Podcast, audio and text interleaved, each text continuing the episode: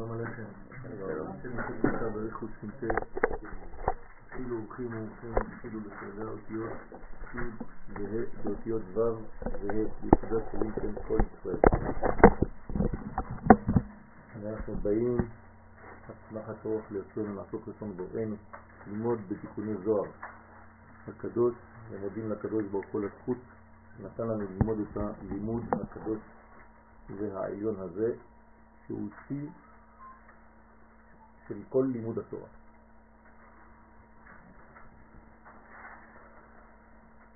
אנחנו לקראת סיום תיקון 18, יש לנו עוד אה, דף אחד, חוץ מזה.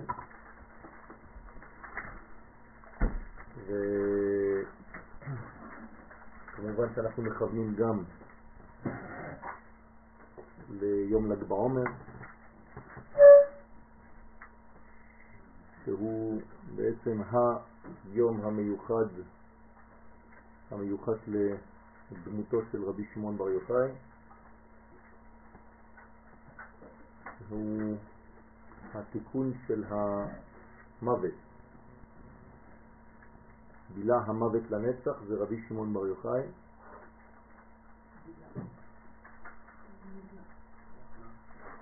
והיום שאנחנו בעצם עוברים ממדרגה של מוות לחיים, כמו תחיית המתים. זה בזכות אה, ספר הזוהר, בזכותו של רבי שמעון בר יוחאי, ובעזרת השם אה, נאמר עוד. אנחנו בהמשך של הסוגים, אה, סוגי נשמות שנכנסות ויוצאות אל היכל המלך בהעלאת התפילה שלהם. ממשיך הזוהר ואומר ואמר עוד וכולהו בעלים וכל אלו שנכנסים להיכל המלך להעלות את תפילתם, אז קדנפקין מבי מלכה כשיוצאים מבית המלך עם מילוי בקשתם, יאבין תלת פסיען לאחורה.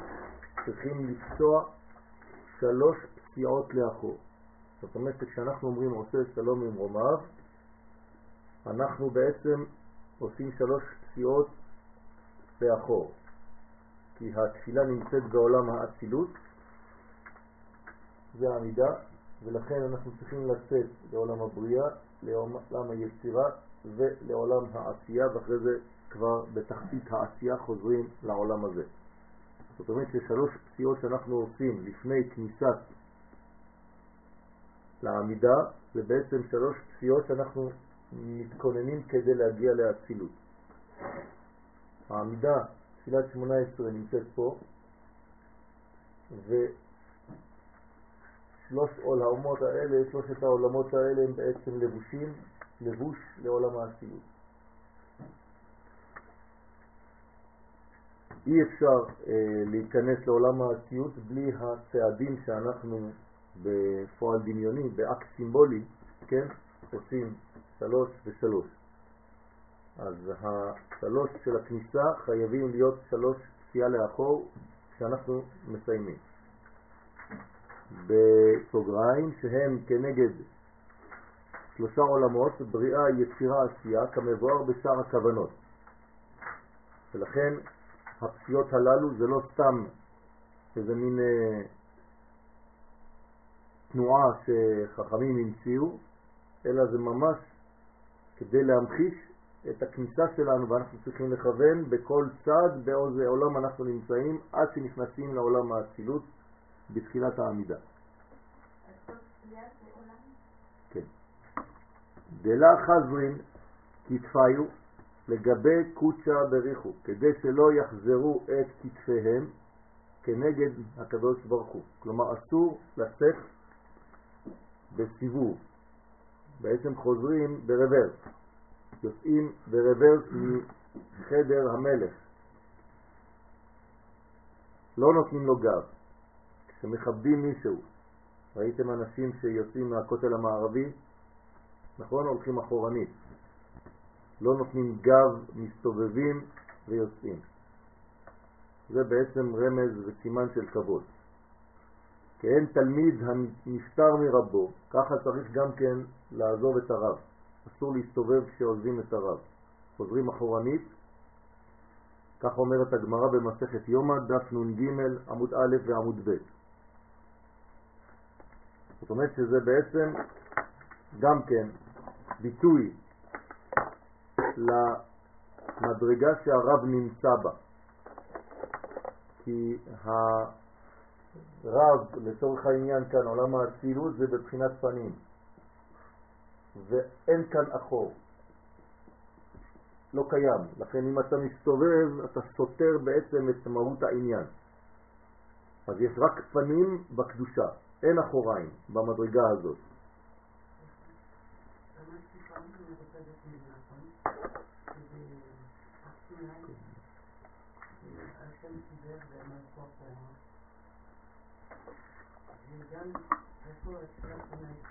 כן, כן. אותו דבר, חזרו אחורנית, שלושה מילים. זאת אומרת שלוש קילומטר.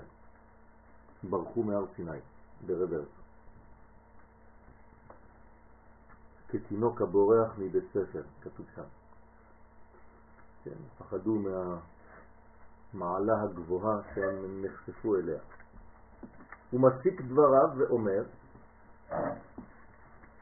אז מה המסקנה? דלת דורונה חביבה קדם קודשה בריחוק, כדורונה דשכינתה, שאין דורון, אין מתנה, שהיא תפילה חביבה לפני הקדוש ברוך הוא, כתפילה שכיוון בה המתפלל להעלות את השכינה לייחוד העליון. הכוונה הפשוטה, הכוללת, את כל הכוונות, זה בעצם דבר אחד, ואת זה צריך לכוון, כולם. ומהי הכוונה הזאת? להעלות את השכינה כדי לייחד אותה עם הקדוש ברוך הוא. זאת אומרת, לשם ייחוד קודשא בריחו הוא שכינתה. שכינתה זה השכינה שלו.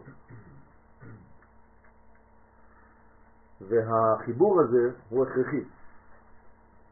כי בלי החיבור הזה, בלי הייחוד הזה ביניהם, שהאדם הוא שותף לכוונה של החיבור הזה, חז ושלום אין שפע שיכול לרדת לעולם הזה, כי כל השפע שיורד הוא רק דרך הזיווג של הקדוש ברוך הוא והשכינה. ואמר,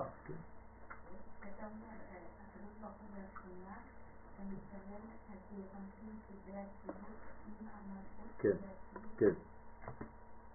ואמר, זכאים אינון דרועין דסלקין לה לגבי, אשרי לאותם הזרועות שמעלים את השכינה לזעיר אנפין. זאת אומרת שהזוהר כאן מכבד את כל החלקים ששותפים לזיווג הזה. אז אפילו הזרועות, כלומר כל הזרועות זה לאו דווקא הזרוע שלי, כמו שאומרים בעברית זרועות הביטחון. כן, זאת אומרת כל המנגנונים שיש לנו. אז כל מי שפעל בשביל הדבר הזה, אומר הזוהר הקדוש, אשרי חלקו. מה זה אשרי? מאושר. זאת אומרת שהקדוש ברוך הוא מחזיר עושר לאותן מדרגות. הקדוש ברוך הוא לא מקפח את השכר של שום בריאה, והוא יודע בדיוק איפה נמצא האדם ומהי הכוונה שלו בזמן שהוא עושה את מה שהוא עושה. כן? אם זה בכוח, בהכרח, בלי לב, כן? או אם זה עם לב וכל הרצון שלו זה לחבר את העניין הזה כדי להביא שפע. לא מדובר כאן על הרגשה פרטית שלי או לא שלי. אם אני מבין, לא מבין, רוצה, לא רוצה, כל זה זה סתם דברים של אגואיסטים. אנחנו כאן מדברים על השפע שיורד בשביל העולם כולו. לא אכפת לנו ממה שאתה מרגיש באופן פרטי כמעט. וכל האנשים שנכנסים באופן פרטי להרגשות כאלה ואחרות, הם לא מבינים את התוכן העליון של החיבור הזה, שהוא בעצם לצורך האומה, לצורך עם ישראל, לא לצורך האגואיזם שלי, של עצמי. אז צריך פחות להיכנס לרבדים האלה, כן? עם כל ההתלבטויות וכל מיני שינויים בנפש של האדם וברוח שלו שהוא כל הזמן עולה ויורד. אנחנו מדברים על דברים הרבה יותר גדולים, על השפע שהקדוש ברוך הוא מביא לעולם הזה. שאם אתה שותף לשפע הזה, אז כל השפע הזה עובר דרכך, ואם אתה לא שותף לשפע הזה, כי האגו שלך תופס יותר מדי מקום, אז גם השפע לא עובר דרך האדם הזה, חז ושלום. אז כאן מדובר על חיבור בין העולמות, זה דבר עצום. וצריך יותר מין סוג של הרפיה כזאת כדי להיכנס למנגנון. לכן אשרי אותם זרועות שעושים את החיבור הזה.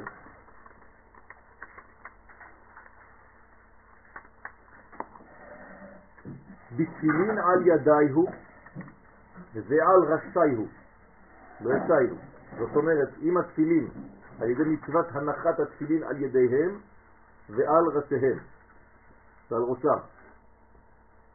זאת אומרת שהתפילין הם גם חלק מהדבר הזה של הזרועות, כן, זרועות הקישור, זרועות החיבור, זרועות הייחוד. אז uh, המצווה של התפילין היא עוד ביטוי חזק מאוד לקשר, כן, ללפות בעברית זה לקשור, לעטוף, כן, תפילה ותפילין זה אותו דבר. לא אומרים תפילין של יד, אומרים תפילה של יד. זכאים עינון רגלין וגופה וידים וכל עבר ועבר, אשרי לאותם הרגליים ולאותו הגוף ולאותם הידיים וכל עבר ועבר שבעצם היה חלק פעיל בדבר הזה, כל חייל בזיווג הזה. רוצה לומר אשרי האדם שמקיים כל המצוות השייכות לכל עבר ועבר, וכוונתו דבה סליג דורונה לקוציה בריחו, שעל ידי מצוותיו, זאת הכוונה הכללית, השכינה נקראת מתנה טובה כנ"ל, תעלה לזעיר אנפין, לסוד הייחוס. אני צריך לכוון רק דבר אחד. עכשיו אנחנו לומדים תורה, כוונה שלי אחת, להביא חיבור בין הקדוש ברוך הוא לבין הספינה. זהו, זה מה שצריך בעולם, לא צריך יותר מזה. ברגע שיש את החיבור הזה, כל השפע שיורד לעולם הזה לא יורד בצורה אחרת. רבותיי, אין אפשרות אחרת. הקדוש ברוך הוא לא נותן דברים מלמעלה, סתם זורק, משפריץ עלינו דברים. כל מה שבא זה בא מהמלכות. כלומר, היא יולדת. הצורה שלה זה ללדת שפע. אבל כדי ללדת היא צריכה להיכנס להיריון, וכדי להיכנס להיריון היא צריכה להיכנס לייחוד. ומי גורם לייחוד? אנחנו. שום דבר לא יורד לעולם הזה בשום תחום בעולם בלי שזה יעבור דרך הזיווג שמביא הריון, שמביא לידה. לכן כל מדרגה הקטנה שביותר, אני צריך לכוון בשביל זה. לא חשוב מה אני עושה. אם זה בקודש ואם זה נראה לי פחות קודש. זה אותו דבר. עד כדי כך שאני צריך לכוון ולהדריך את החיים שלי, שגם כשאני הולך לקנות חולצה חדשה, אני אומר לשם ייחוד קודשה ברכו. דלת דורונה חביבה כדם קודשה ברכו, כדורונה דשכינתה. שאין דורון, אין מתנה חביבה לפני הקדוש ברוך הוא כמו המתנה הזאת של השכינה. זכאה הוא עבר בעביד במצווה לקודשה בריחו. אשרי הוא העבר העושה בו מצווה לקדוש ברוך הוא. כלומר, כל חלק מאיתנו שפעיל בדבר הזה, שותף, אשרי חלקו. והוא בריא יותר. זאת אומרת שאני מבריא את האיברים ששימשו לאותו חיבור. למה? כי זה עוד שלב. כשהשכינה מורידה את השפע, היא עוברת דרך האיבר שגרם לה את הזיווג. או דרך האדם. אם אני עושה זיווגים גדולים, אני גורם לזה שהקדוש ברוך הוא והספינה מתחברים, אז כשהשפע יורד הוא עובר דרכי, כי אני גרמתי. אז יותר עובר דרכי שפע מאשר דרך אדם שלא עשה את זה. ולכן כל השפע העיקרי בעולם עובר דרך עם ישראל, כי הוא זה שכל הזמן דואג לדבר הזה. יש אומה שבכלל חושבת על דבר כזה. לא אכפת להם, הם חיים. עם ישראל שהוא מודע לדבר הזה, בגלל זה הוא מקבל את השפע שלו. אז אל תשאלו למה יש לנו איינשטיינים וכל מיני גדולים בכל התחומים. ברוך השם, כי אנחנו גורמים לזיווג בין הקדוש ברוך הוא לבין השכינה. לכן כשהשכינה יורדת לעולם הזה בשביל השפע של העולם, אותה ברכה עוברת דרך עם ישראל, כי הוא בעצם השליח העיקרי. הוא המתווך בין העליונים לבין התחתונים. דבגינה נחית קודשה בריחו לשריה בכל עבר, בגלל שבזכות המצווה, או בזכות האיבר המיוחד הזה, שמשולב ומחובר לאותה מצווה, זוכה, כן, שהקדוש ברוך הוא יורד לשרוד בכל עבר שלו, דהיינו שזוכה להיות כיסא ומרכבה לקדוש ברוך הוא. עד כדי כך שהקדוש ברוך הוא רוכב על האדם הזה, על האיבר הזה, על העם הזה. כן, אנחנו כביכול הנושאים של הקדושה. ועל היי ברנש מכריזים לעלה, ועל אדם כזה, כן, למעלה, מכריזים ואומרים, מה זה מכריזים? לא סתם אה, קוראים שמות שם, הלו, הלו, כן. אלא מכריזים זה אומר שזה בעצם קובעים, כאילו חורטים עליו, יש חריטה מבפנים, פנימית בנשמה. הבו יקר לדיוקנה דמלכה, תנו כבוד לצורת המלך. כלומר, מי זה צורת המלך פה? האדם עצמו.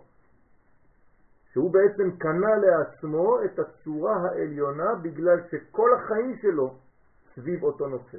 הוא דואג רק לדבר אחד, לחבר, לייחד בין הקדוש ברוך הוא לבין הספינה. ולכן כשהוא בעצם נמצא בלילה והנשמה שלו עולה, אז אומרים תפנו דרך, כן? כמו רב שנכנס לבית כנסת, כן, כולם עומדים, כולם מפנים לו מקום והוא נכנס, אותו דבר בעולמות העליונים.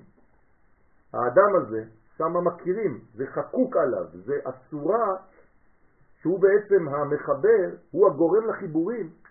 הצורה הזאת נחקקת על האדם, חקוקה בו, וכל המדרגות העליונות רואות את זה. זה כאילו כתוב לו, אני זה שגרמתי לזיווג. אז כולם בורחים, כי הוא בעצם כמו ספירת היסוד.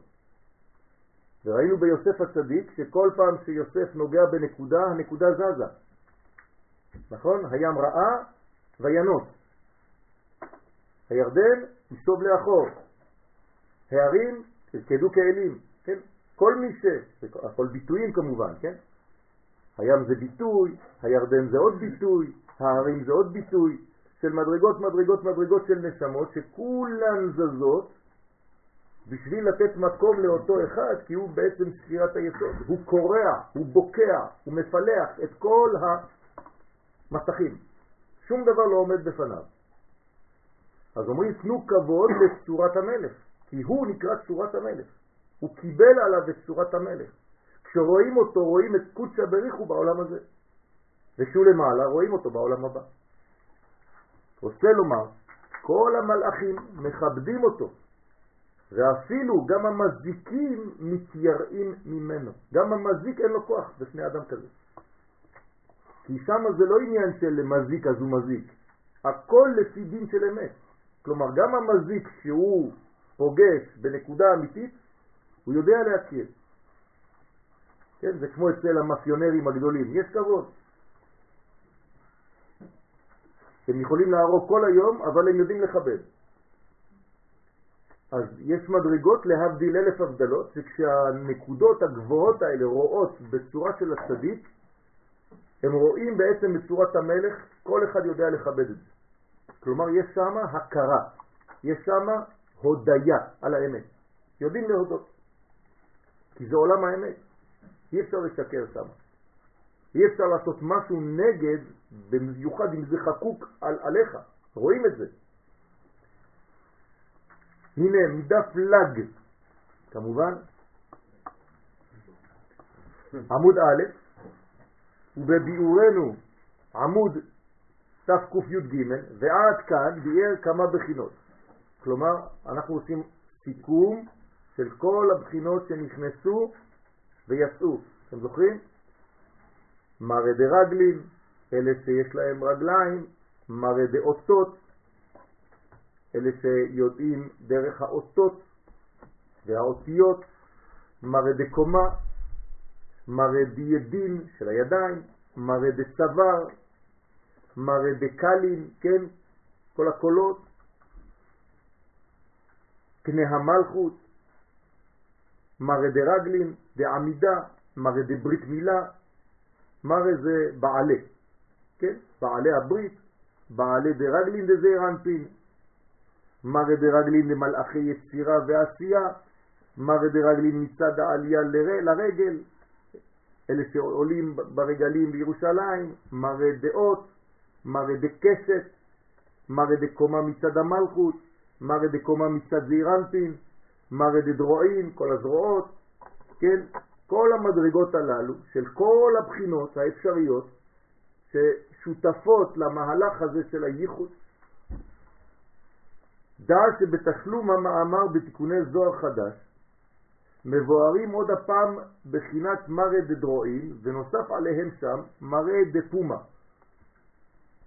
כן? בעלי הפה, מראה דאנפין, מראה האף, מראה דעינין, כלומר בעלי העיניים, ומראה דאודנין ומראה האוזניים, בעלי האוזניים. כל אלה מדרגות מדרגות, כמו אצל האדם, כל מה שציינתי עכשיו אלו מלאכים, נכון? האוזן זה מלאך שלי. העיניים שלי זה שני מלאכים שלי, של יואל. אני משתמש במלאכים שלי. כן, יש לי מלאכים, כל זה זה מלאך, כל דבר כזה זה מלאך. אני, המציאות הפנימית שלי משתמשת ושולחת מלאכים. נכון? אני משתמש במלאכים שלי, אני רוכב על אותן מדרגות. הנשמה שלי כדי לבוא עכשיו לשיעור היא רחבה על כל האיברים האלה. וכל כולי רחב על רכב אחר. זאת אומרת, כל המדרגות משמשות לזה. כלומר, גם לרכב שלי בחוץ יש זכות. בגלל שהוא שימש לדבר הזה. ולכן הקדוש ברוך הוא לא מקפח שום דבר. אתם צריכים להבין שזה הולך רחוק, רחוק, רחוק. בסדר? ובעניין המשך המאמר הזה, הנה ב... לא יודע מה, נתפס כאן עוד מאמר ארוך, בדרך רמז אולי, וקיימו כאן הדרך האמת, אמנם מדפוסי קושטה והלאה הושמט מאמר זה, ומכאן נקבע בתיקון ס"ט, פה יש איזה ביאור למה, האם החלק הזה שייך למדרגה הזאת, כי הרי מצאנו את הזוהר בצורות לא מושלמות לפעמים, לא שלמות. אז צריך לדעת לעשות חיבורים בין מדרגות למדרגות.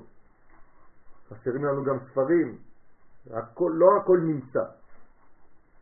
אכן הכיסא מלך וכן אנחנו לא נלאה אתכם בכל הפרטים כאן, אבל אנחנו בעצם ממשיכים ומתחילים מאמר חדש.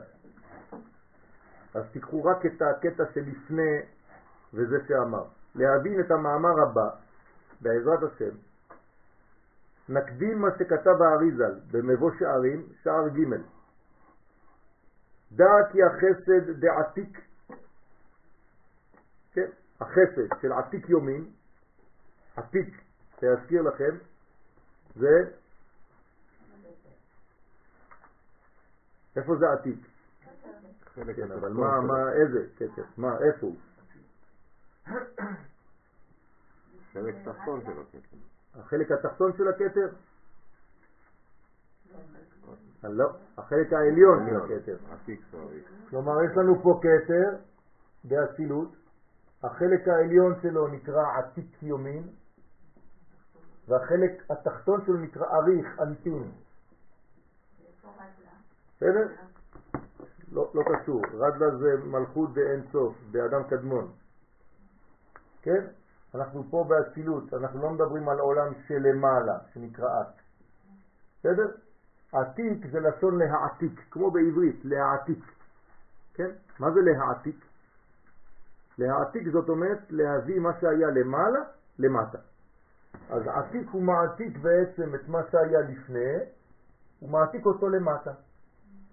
לכן העתיק שייך למלכות באת. שעכשיו הוא מעתיק את זה להיות קטר באצילות. לכן החסד עכשיו, בתוך העתיק הזה יש עשר ספירות. אז החסד, הנקודה שנקראת חסד שם, המלובש תוך הכתר דארי חנפין, נכון? זה מלובש. החסד וכל המדרגות של עתיק מלובשת בכתר של ארי חנפין, כן? ואיך נקרא ארי חנפין בשם אחר? אוויר טהור. בארמית אווירה דחיה. בסדר? אז הכתר של ארי חנפין נקרא אווירה דחיה. והגבורה דעתיק המלובשת בתוך המוחה סתימאה דארי חנפין. בתוך ארי חנפין יש עוד מדרגה שנקראת מוח סתום. אז יש אוויר טהור ומוח סתום. באוויר הטהור מתלבש החסד של עתיק, ובמוח הסתום הגבורה. מהאוויר הסתום הזה, מהגבורה, יוצאות השערות. בסדר? השערות ושערות הזקן זה יוצא מפה, מהגבורות. מה זה אומר מוח סתום? מוח שהוא בעצם חתום, שאי אפשר בכלל לחדור אליה. זה מין אה, מדרגה כל כך פנימית, ששום שכל לא יכול להיכנס אליה. רק יוצאים ממנה אינפורמציות. כן? אי אפשר לפע... לפענח את הסוד הפנימי הזה. אבל ממנה יוצאים, וזה נקרא בעצם הדינים. מקולות מים רבים אדירים משברי ים, כן? אדיר במרום אדוני. מה שאנחנו אומרים בערב שבת זה בעצם כל הסוד הזה של הזקן שיוצא מהנקודות הפנימיות הללו. אז נקרא בוצינה דקרדינותה, כן? כל מיני שמות, שזה נקרא גם כן, הגבורה הזאת, נקראת בוצינה דקרדינותה. מה זה בוצינה? נר. נר. מה זה קרדינותה? שחור. שחור. כן? כלומר, נר שיש לו עוצמות, והוא בעצם סוד המלכות, נקודה של גילוי. כן? בוצינה דקרדינותה. למה בתקופה של האונייה הדברים הם זרקים ואנחנו במדרגות שפועלים אבל בעצם זה הזקן שלכם מה קשור עם האונייה פה? זה לא, לא, לא העניין. העניין של העומר הוא בכלל לא קשור לזקן. העניין של העומר קשור רק לשערות. כן אבל זה אותו לא. יהודי בדרך כלל, לפי השורש, לא צריך אף פעם להתגלח, אז לא קשור לעומר ולא לעומר. אין קשר לזה. כל מה שכתוב, העניין של התספורת זה רק שערות. בסדר? זאת אומרת שכל מה שהעומר אומר שלא מסתפרים, לא נהגו להסתפר, כמו שכתוב בשולחן ערוך, כן? טור שולחן ערוך, אורח חיים, סימן קצ"ג, ששם לא מסתפרים, זה רק העניין של לא נהגו בגלל המוות, מותם של תלמידי רבי עקיבא. כן, כמו שכתוב ביבמות, שמתו מפסח לעצרת, 24, 12 אלף זוגים תלמידים של רבי עקיבא, כך כתוב, זוגים תלמידים, שמתו מפסח פסח לעצרת, והגמרא שמה דנה עד איפה, מתי, ושולחן ערוך בא ומסביר, וגם שמה בגמרא, שזה בעצם עד ל"ג בעומר. מל"ג בעומר הפסיקו למות. בסדר? לא קשור לזקן. כן. כן. השערות שלמעלה, אבל שמה זה עוד יותר אה, גבורות. פה זה חסדים כבר, זה, מתוקן. כן, נכון, נכון. וזה אומר שבעצם אנחנו סופרים בדרך, סופרים ועולים ומורידים מהמוח סתום כן. כן, זה המוחים שבאים וממלאים את זעיר אנפין. יש קשר לעניין של בחירה עם הבוסינה דקרדינותה? בוודאי, כי זה המלכות, זה, זה, אם המלכות מקבלת בלי בחירה, אז היא נאנסת. אם זה מתחיל משם, כן, כן. אנחנו צריכים לעשות את זה, זה, זה קשור לנסירה, לא ניכנס עכשיו לכל הפרטים, כי זה סתם יבלבל, אבל שם יש בחירה. כלומר, המלכות היא כלי קיבול. אנחנו צריכים להכין את הכלי קיבול הזה. זה לא סתם מונחים עליונים שרחוקים מאיתנו. גם אצלי יש מלכות. כן? ת- תמיד תנסו להביא את זה אליכם. איך זה קשור אליי? כלומר, המלכות זה הרצון שלי. הנפש שלי זה הרצון, נכון? איך אומרים אם אני רוצה בלשון התורה? אם יש את נפשך. כלומר, הנפש זה הרצון. זאת אומרת שהמלכות שלי היא הרצון שלי, איך אני רוצה לקבל. האמת שכל השינויים בינינו, כל מי שיושב פה, זה רק לפי הרצון. שום דבר אחר, אנחנו אותו דבר. רק המדרגה שלי של הרצון לא כמו המדרגה שלו, לכן אני שונה. הכל תלוי ברצון של האדם, או בחוסר רצון. זהו. דרך אגב, אדם חי יותר כי הרצון שלו גדול יותר. אדם מת יותר כי הרצון שלו קטן יותר. זהו. רצון שווה צינור. אותן אותיות. כלומר, כמה שאתה רצון, כמה שאתה צינור טוב. כמה שאתה פחות רוצה, נמאס לך מהכל, אז הצינור שלך הופך להיות סגור. זהו. או פתוח או סגור, נגמר. אין יותר. אה, היום הייתי קצת בים, מסתכלת ככה, ואני רואה שלוש הדברים שאני רואה כל יום, מים, אוויר ושמש. זה באמת פשוט, אבל זה עשה לי כמו כיף. מים אפשר לתפוס, אש אפשר לקחת, ואוויר גם אפשר לתפוס. רק מה שקשור לעשייה יכול. אבל זה המלכות זה הכלי. רק בזה אפשר לראות. נכון, נכון, נכון. לכן רבי שמעון בר יוחאי טמן עצמו בחול. מה אכפת לי לדעת פרטים כאלה, אומרת הגמרא במסכת שבת דף ל"ג עמוד ב'. אה, רבי שמעון בר יוחאי ובנו חפרו חור באדמה, בתוך החול כתוב, וטמנו עצמם עד הצוואר ולמדו תורה. כן? זה אומר שרבי שמעון בר יוחאי, המגמה שלו זה להביא את הקודש לחול. תרתי משמע. ולא סתם לחול, אלא בתוך החול. זאת אומרת, במערה, בתוך החורים של האדמה, כלומר במדרגות הנמוכות ביותר של המציאות, ששם רבי שמעון בר יוחאי מגלה את הקודש. זה הסוד שלו. ובאמצע, בין הכתר והחוכמה, דאריך אנפין, יש מוח סתום הנקרא אווירה עילאה. כן? אז באמצע, בין הכתר לבין החוכמה של אריך, כתר וחוכמה של אריך, יש עוד מדרגה שנקרא מוח סתום שנקרא אוויר עליון. כן? אוויר זה אור עם י' בפנים. עוד מעט נראה את זה בזוהר גם, בעזרת השם, בתיקון 21. זה שאמר ברש הורמנו דמלכה, בתחילת ממשלת המלך, ברוך הוא. כלומר, מה זה ממשלה? דהיינו כשעלה ברצון הקדוש ברוך הוא לברוא את העולם.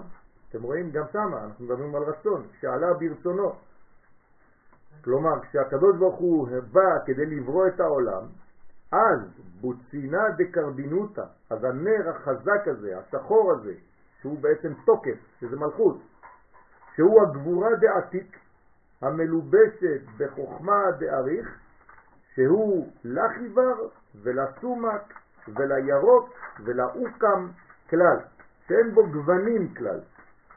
לא לבן, לא אדום, לא ירוק ולא שחור, שהם גוונים של חסד, גבורה, תפארת ומלכות. כי מתוך גדולת וזכות האור אינו נתפס בו שום גוון כלל. והי בוצינה, וזה הנס, שהוא הגבורה דעתית, כן? אפילו כשאנחנו אומרים בעצם שיש לו גבורות, אז אתה אולי אומר שהוא שחור, כמו שאמרנו, שאדום, בעצם אין לו שום צבע. אי אפשר להגדיר אותו. היא קו המידה, הוא קו המידה שנותן מידה וקצבה, שלא יתפשט האור יותר מן הראוי. זה נקרא שהוא בעצם הנר החזק הזה, שיש לו גבורות, שהוא לא נותן לאור להתפשט יותר ממה שהוא ראוי להתפשט. דאי הוא התלבש באווירה, שהגבורה דעתיק, כן, אותה גבורה, צד שמאל דעתיק, עלתה ונתלבשה באווירה אילאה, שהוא בין הכתר והחוכמה דאריכנטין, כדי להתייחד שם, אז גם פה יש ייחוד בין שני המוחין האלה, בין שתי המוחות, כלומר יש עתיק ויש אריך בתוך הכתר, החלק העליון צריך להזדווג עם החלק התחתון, כמו שהוא בעצם העתק של מה שהיה, אז הוא צריך להעביר גם כן הלאה. עם החסד העתיק המלובש בכתר דאריך. אז תמיד החסדים ממשיכים. כלומר, מי נותן את כל הכוח הזה כל הזמן לרדת, לרדת, לרדת? החסד שבכל מדרגה. רק החסדים שבכל מדרגה ומדרגה הם בעצם הכוח החיות שאומר תמשיך, אל תעצור. אם לא הייתה מדרגת החסד, אי אפשר לבנות. לכן כתוב עולם, לא חשוב איזה, חסד ייבנה. כלומר, כל עולם, לא רק העולם שלנו, מעולם ועד עולם, רק החסד הוא זה שנותן את המנוע. זה המנוע, המנוע נקרא חסד. ולכן כל פעם שאתה רוצה להירגע, הוא מביא לך משהו כדי שתמשיך, אסור לך לעצור. ביקש יעקב להישב בשלווה, קפץ עליו רוגזו של יוסף. מה זה רוגזו של יוסף? רוגז התוסיף. זה לא רוגזו של בן אדם שקוראים לו יוסף. כלומר, אומרים לו, אל תשב, תוסיף. אין מנוחה בעולם הזה, ולא בעולם הבא. אין דבר כזה מנוחה. פר ניינטה. אין דבר כזה. לא לעשות כלום באיטלקית. פר זה לעשות, ניינטה זה כלום. לעשות כלום, אין דבר כזה ביהדות. אנחנו כל הזמן מעשייה לעשייה, מחיל אל חיל. זה מצד החסד. כן, החסד, זה המנוע. אבל אותו משקל ומצד הגבורה הוא נותן לנו את המידות. נכון, הגבורה היא אומרת כמה וכמה לא. כמה עד איפה ועד איפה אסור. וכד היא באווירה, וכשהיא באווירה, פילאה בסוד הייחוד, שאז ברגע שיש את הייחוד הזה, באוויר העליון הזה, שהוא בין קטר לחוכמה דאריכנטי, היא היא סתימה ולה התחזיה כלל, היא סתומה שם, ולא נראית ולא מושגת כלל. רוצה לומר שהיה ייחודם שם תמיר ונעלם, כמו כל זיווג, צריך להיות סודי, פנימי, גנוז, שלא רואים אותו, זה דיסקרטי, נכון ייחוד? אז ככה זה בכל הקומות, כל ייחוד הוא דיסקרטי, הוא לא, הוא, הוא לא נראה, הוא נעלם, ולא שייך בו השגה כלל, לכן אסור, כן, לגלות מדרגות של הייחוד, הייחוד זה סודי, זה פנימי, לכן אין השגות בייחוד. גם אם אתה חושב שאתה מבין, אתה לא מבין, כי זה מדרגות הרבה יותר גבוהות ממה שאתה מבין. וכד התפשטת להתגליה, ואחר הייחוד, כשנתפשטה הגבורה דעתיק להתגלות, כן, אחרי הייחוד הזה, כמו שאמרנו, יש הריון, ואז יש גילוי למדרגה יותר נמוכה, אז זה נקרא שעכשיו מתפשטת הגבורה דעתיק, כן, להתגלות, אז על ידה ודרכה נפיק מהאוויר הנקודה חדה, יצא בסוד הלידה, תשימו לב למילים, מהאוויר הדחיה, יצא כמו תינוק שנולד, מהאוויר הטהור, כן, האוויר הטהור, בגלל החסדים שירדו, נקודה אחת, שהיא סוד י' דאבא. כלומר, מה הייתה הלידה של הזיווג הזה? האות י', זה הטיפה הראשונה שיצאה. כלומר, לאן היא הולכת עכשיו? למה להבינה? עוד לא הגענו לחוכמה, אנחנו בכתר. אז היוד עכשיו שנולדה, היא הופכת להיות החוכמה. עכשיו אתם מבינים שיוד חוכמה, קדומה, היא באה מהזיווג הזה בין שני החלקים של הכתר עצמו. כאילו לומר שהחלק העליון הוא זכר והחלק התחתון הוא נקבה. בסדר? כי מעלה ומטה זה כמו ימין ושמאל, זה כמו זכר ונקבה, זה כמו שמיים וארץ של אותה קומה.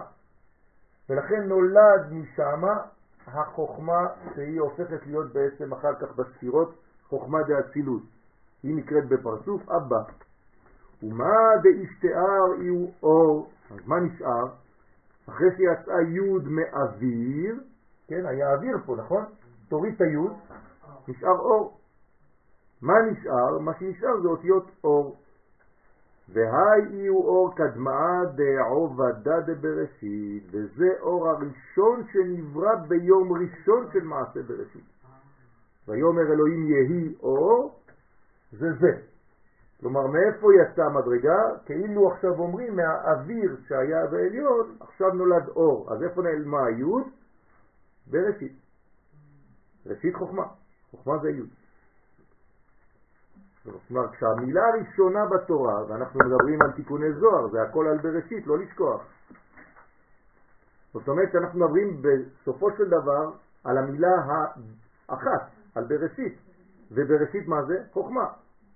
נכון? ראשית חוכמה יראת השם. אז לכן הבראשית הזה זה החוכמה. אז הנקודה הזאת של היוד שהיא מעניינת אותנו בעצם פה, זה הזרע, טיפת הזרע הראשונה, הראשונית, כן, היא באה מהאוויר שהיה מן החסד של עתיק שירד לאריך. בסדר?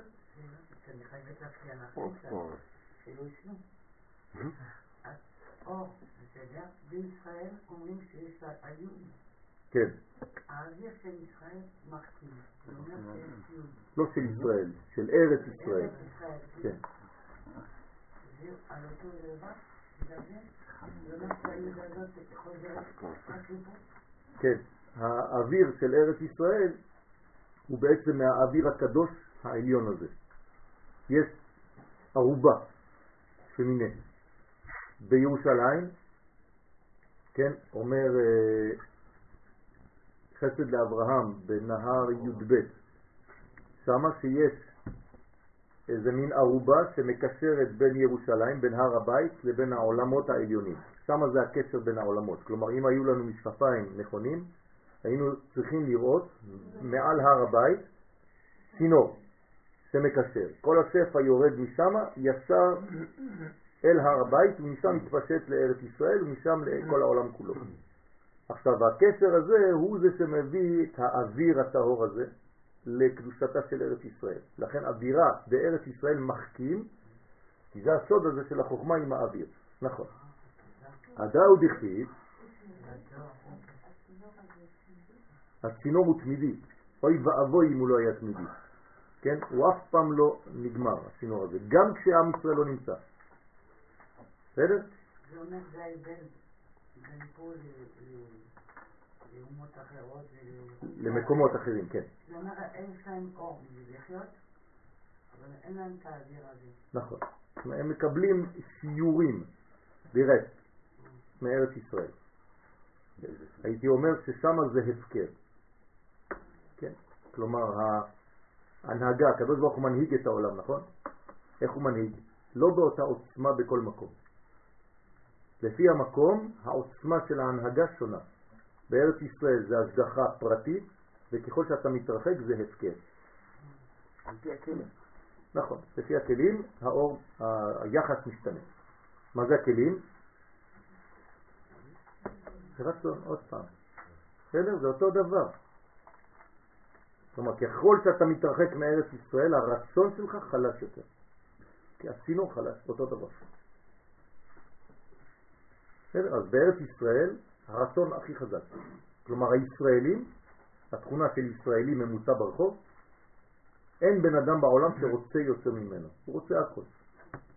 ככל שאתה מתרחק אתה רוצה פחות, גם פחות לעבוד, פחות זה. ככל שאתה מתרחק, כמה שיותר לעשות פחות, זה הכי טוב. פה רוצים לאכול הכל. לכן עצבנים כאלה, זה עצ- עצבנות בקדושה, בשורש זה קדושה, רק שלא יודעים איך להכיל את זה, בגלל זה זה קשה לחיות. כן?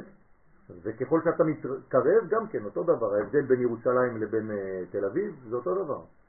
כן? בירושלים אתה מרגיש את הזרם הזה, כשאתה הולך לחוף הים, ברעננה, בנתניה, הרבה יותר שקט. העוצמה זה ככה, ובתוך העיר העתיקה בירושלים עוד יותר חזק? והכל הולך ביחד, כן? גם כדי למצוא מקום לחנות.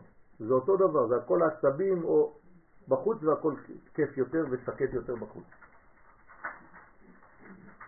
מה זה אומר? שהמתח הוא הרבה יותר חזק בגלל שאתה בעצם נוגע יותר ויותר בקדושה. כן, כשהיה בהר הבית, בית המקדש, כשאתה נכנס לבית המקדש, לקודש הקודשים, המתח שם הוא גדול מאוד. כן, זה ממש המתח של האהבה בין הקדוש ברוך הוא לבין עם ישראל. כן, אבל סליחה לי, אז היום התשוקה יותר חזקה. לא, זה לא אותו, דבר. לא.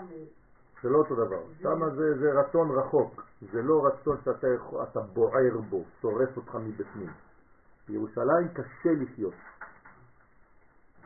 כן? יש הרגשה של אה, חוסר שקט. הרבה אנשים, אה, כן, מרגישים את זה בירושלים, כן. ככל שאתה מתרחק אפילו פה בכפר, יותר שקט מירושלים, מבחינה עוצמתית פנימית. אז כשאנחנו, יש לנו ייחוד אחר, שאנחנו בעצם מקשרים בין יריחו לבין ירושלים, שזה פה הקשר של האף, כן? מה? כן, נכון, נכון. יש לנו פה מדרגה, כתוב בגמרא, כן, על האזור הזה, הרבה דברים. שהכבשים, העיזים היו מתעטשות ביריחו, מהריח של הקטורת בבית המקדש. הדאו דכתיב, וזה שכתוב ויאמר אלוהים שהיא הגבורה בעתיד, כן, ויאמר אלוהים, עכשיו אנחנו בבראשית, נכון כתוב ויאמר אלוהים יהי אור, אז מי זה ויאמר אלוהים הזה? האלוהים הזה שם זה גבורות, נכון? שם אלוהים זה תמיד גבורה. אבל עכשיו אנחנו מבינים על איזו גבורה מדובר, גבורה דעתיק. כלומר, ויאמר אלוהים זה גבורה דעתיק הנקראת אלוהים. מה היא אמרה? יהי אור. פירושו, יהי יוד אוויר, כלומר יהי אור זה יוד אוויר. כלומר יוד שהוצאת מן האוויר, כדי שיהיה חוכמה בפני עצמו, דהיינו שתצא אות יוד, כן, אומרים יוד אבל זה יוד, מאוויר, ואז נשאר אור, כמו שכתוב ויהי אור. ורזדה לחכים ליבה יתמסר, וסוד זה נמצא רק לחכמי לב. רק הם יכולים להשיג הסוד הזה. זאת אומרת, גם מה שאמרנו עכשיו זה הפשט. צריך להבין מה זה אומר מבפנים. זאת אומרת שדווקא ברגע שאתה בעצם רוצה אור, זה אוויר, מה זה אוויר? זה אור עם יוד. כלומר, אור שמלובש בו, מלובשת בו חוכמה, זה נקרא אוויר. לכן אווירה בארץ ישראל מחכים, זה אור שיש בתוך האור הזה גם יוד של החוכמה הקדומה. זה נקרא אוויר. כן, כן, זה הרבה, כל מה שקשור לאור, נכון. זאת אומרת שהמדרגה הזאת היא מושגת רק במקום של אצילות. כלומר במקום גבוה, כי אצילות בערכים זה חוכמה, נכון? בספירות. אצילות זה חוכמה, זה אותו דבר. כן? בריאה זה בינה. כן? יצירה זה זעיר אנפין, ועשייה זה מלכות. אז האצילות זה חוכמה. כלומר, האצילות, אם הייתי צריך לתת לה אות, זה היוד. כלומר, מאיפה יצא היוד של אצילות?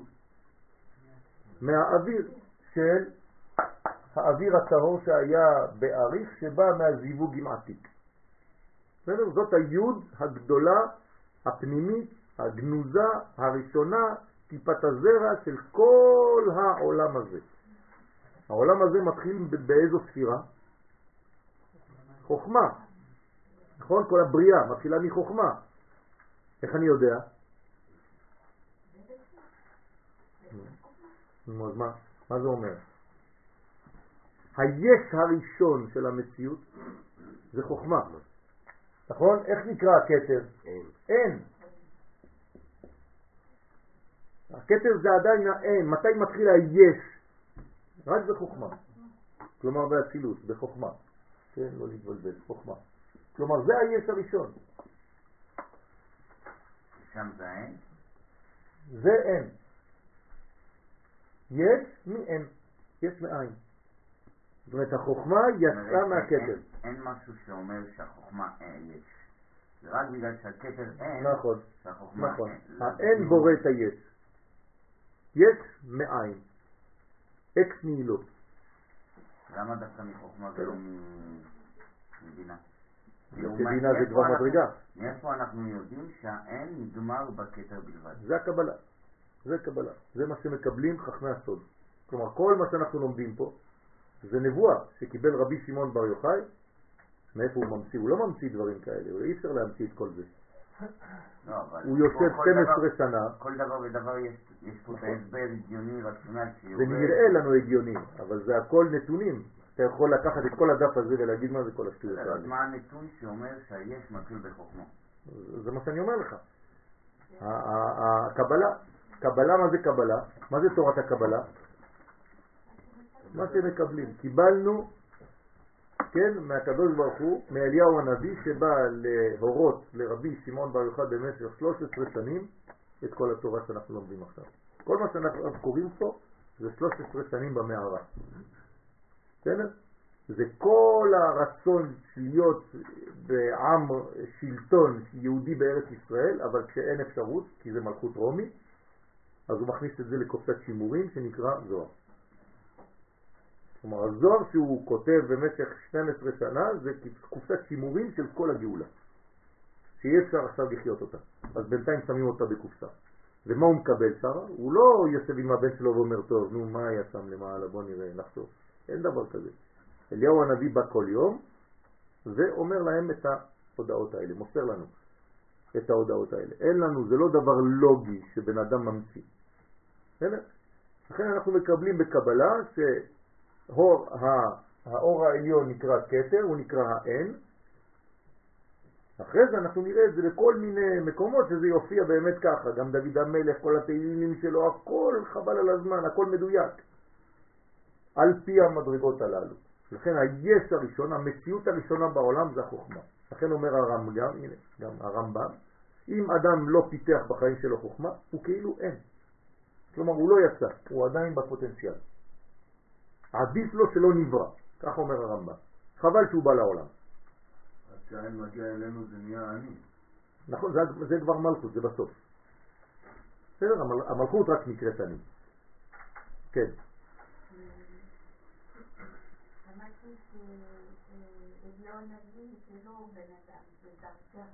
כן.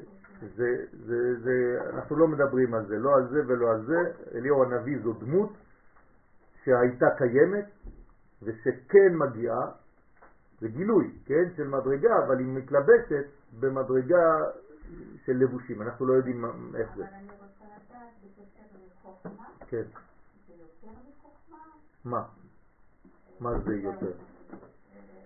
אין, אליהו הנביא זה לא מדרגה אה, אה, בפני עצמה שהיא ככה מנותקת. אליהו הנביא זה פונקציה.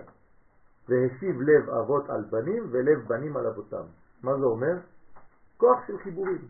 כלומר, אם תרצי לתת מדרגה לאליהו הנביא זה יסוד. אליהו הנביא זה יסוד. הרי מה הוא עשה אליהו הנביא? מי זה אליהו הנביא? פנחס, נכון? פנחס הוא אליהו. מה הוא תיקן? את היסוד, את הברית. כלומר, אליהו הנביא זה ספירת היסוד. היא באה לחבר בין אבות, כלומר בין פוטנציאלים, לבין בנים, לבין בניין. רבי שמעון בר יוחאי גם כן, זה אליהו הנביא. זה אותו דבר, זה אותו חיבור, כי מה הוא עושה? הוא מתקן את החלק התחתון. הרי אה, רבי שמעון בר יוחאי, למי הוא מתייחס? כל התורה הזאת, למי היא מיוחסת? לזרע, נכון? כי לא תשכח מפי זרעו, נכון? כי לא תשכח מפי זרעו. זה יוחאי. בסדר? סופי תיבות יוחאי. זאת אומרת, בשביל מי רבי שמעון בר יוחאי עשה את כל מה שהוא עשה? רק בשביל הזרע, כלומר הוא ספירת היסוד. ולכן כל הילדים עושים קרשים, הם, הם עושים את הל"ג בעומר, לא אתם. מי מדליק מדורות באופן טבעי? אלפיים שנה כבר. רק הילדים. לא רוצים ללכת לבית ספר, רוצים להדליק מדורה. כן? אז זה הזרע. זה רק רבי שמעון בר יוחאי יכול לעשות את זה, הוא מבטיח שהילדים הם יהיו בעצם, אני, אני עמלתי, אומר רבי שמעון בר יוחאי, בשביל הילדים, בשביל הזרע. מה שמעניין אותי זה גוף האדם, זה הטבור שלו, מה שמעניין אותי, אומר רבי שמעון בר יוחאי, זה החלק התחתון. זהו, זה הרגליים, זה מה שמעניין אותי. כולם חושבים שקבלה זה למעלה, אני אומר לכם הפוך, קבלה זה למטה. מה? נכון, נכון, נכון. זה בדיוק העניין. בסדר? לכן המדורות מתחילות באדמה. זהו, קשורות בעץ, העץ היא פה. אבל למה אין שם? זה אור. בהתחלה מדליקים נר, כשרואים שזה לא מספיק אז מדליקים אה, מדורות. מאיפה בא המנהג הזה להדליק מדורות? אתם חושבים שבחוץ לארץ מדליקים מדורות, היהודים? בחיים לא הדליקו מדורות בחוץ לארץ, לא יודעים מה זה. לא יודעים מה זה. תבקשו מה אתם עושים בל"ג בעומר, לא יודעים מה זה ל"ג בעומר בחוץ לארץ בכלל. אולי בישיבה אומרים, שם מחלקים, מוכרים אה, זה, להדליק נר. מאיפה זה התחיל? האריזה. הוא, הארי הקדוש, כן, זכר צדיק וקדוש לברכה, זכותו תגן עלינו, הוא, בפעם הראשונה, הלך למירון והדליק נר בשביל רבי שמעון בר יוחאי, נר נשמה, לעילוי נשמת. עכשיו, אנשים ראו את האריזה לא עושה ככה, הדליקו. כל אחד התחיל להדליק, הדליק, הדליק, הדליק, בסוף אמרו, לא מספיק לנו. מדורות זה הפך להיות. כלומר, המדורה שאתם מדליקים פה, של חמש מטר גובה עץ, זה נר, נשמה. רק שזה לא מספיק בשביל רבי שמעון יוחאי, זה, זה, הופך להיות, אה, כן, המדרגות, האורות העליונים ביותר על האדמה. זה הרמז. לא זה שגם היה מסביב ל... הלא הסתיידו הזוטה ועידו אבא, שהיה סביבם אש, כשהם היו לומדים. כן, אבל מה זה הביטוי הזה? הביטוי הזה זה בעצם האורות העליונים שמתגלים. כן? אבישי נתן לנו חידוש יפה לפני שנתיים, שבחנוכה האור מגיע עד שלושה טפחים, ובל"ג בעומר זה יורד על האדמה. זאת אומרת, עוד יותר גדול מחנוכה. מעולם לא ירדה שכינה פחות מעשרה טפחים. וגם אם זה פחות מעשרה טפחים, כי אנחנו מדליקים את החנוכיה בשבעה טפחים, אבל לפחות כתוב בהלכה לא פחות משלוש, אסור פחות משלוש. ופה איפה זה? באדמה ממש, ברצפה ממש. כלומר האש העליונה ביותר יורדת למקום התחתון ביותר. ופה גם הכלל יותר גדול זה. נכון, אז זה, זה, זה החיבור. בסדר? בלי לדעת. סליחה, אתה אומר, אמרת שהיש הראשון הוא באצילות. באצילות פעם אמרת שזה אצלו. נכון. אז איך היש הראשון? למה הוא לא בבריאה? זה אנחנו אצלו. זה לא שזה אצלו סתם, זה אנחנו הכי קרובים אליו. כשאני אומר אנחנו, זאת אומרת הבניין של העולם הזה. בסדר? טוב. והי נקודה, בתר דהתפשט מהי אור, ונקודה זו, שהיא היוד, אחר שנתפשטה ויצאה מן אווירה דחיה, כשיצאה מהאוויר הזה, האוויר הטהור הזה, אוויר הדחיה, כן, דחיה זה מרדכי, נכון? זה אותם, אותם, אותם שמות. הרי דחיה? כשאנחנו מדברים על מרדכי, אנחנו מדברים על זה, על הנקודה הזאת. נכון? אתם זוכרים בפורים מי הוא מרדכי? יסוד בחוכמה. נכון? אז הנה, הוא פה. הוא יוצא מהאוויר הזה. רוצה לומר שנולד אבא, הנה, אתם חושבים שאבא רק מוליד, נכון? כאילו אבא קיים. אבל פה אנחנו בקבלה, לפני שאבא קיים בכלל. לא הייתה עדיין חוכמה. כלומר, אבא נולד עכשיו. בסדר? כן, מהזיווג העליון הזה. נולד אבא. עכשיו, אבא, הוא לא היה אבא מאז שהוא קטן. אז הנה, הוא נבנה ונתגדל לפרצוף שלם. גם הוא היה פרצוף קטן, נקודה שהתחילה להשתכלל ולגדול וכו' וכו', עד שהפכה להיות נקודה גדולה, כלומר פרצוף שלם. התלבשה בגוונים ארבע. עכשיו, איך הוא? קודם כל הוא צריך להיות יוד, כי יוד כמה זה בגמטריה? עשר, כלומר הוא חייב להיות כולל את כל מה שיבוא אחר כך. הוא חייב להיות באחדות, כן? שלמות. אם אין לו את עשרה, כן, עשר מדרגות, אז הוא לא שלם. ולכן, אחרי זה הוא מתלבש בארבעה גוונים בהיכלה עילאה. אז מתלבש הבא עם ארבע גוונים שבו, שהם ארבעה מוחים, חוכמה, בינה, חסדים וגבורות.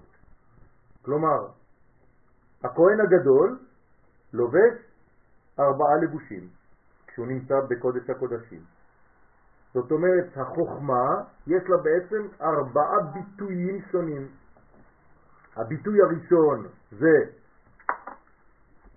חוכמה בעצמה, זה הלבוש הראשון שלו, הגילוי הראשון שלו. הביטוי השני שלו זה בינה, הכל בא ממנו, נכון עכשיו? ברגע שנתנו לו את הייחודיות הזאת, מלבישים עליו, מה זה מלבישים עליו? דרך הלבוש הוא יתחיל להתגלות. אז כמה לבושים, כמה גילויים יש לו? ארבעה גילויים. חוכמה, בינה, תפארת ומלכות. כלומר, כל הקומה השלמה. סליחה? לא צריך, זה, זה אותו דבר. תפארת זה, זה, זה דעת, כן? זה כמו ארבע לבושי לבן של שבת. נכון. ובינה חסדים וגבורות בהיכל העליון, ושואל, ומה היא ומה היא היכל העליון? מה זה ההיכל העליון הזה? אמר, אז הוא עונה, בית של בראשית.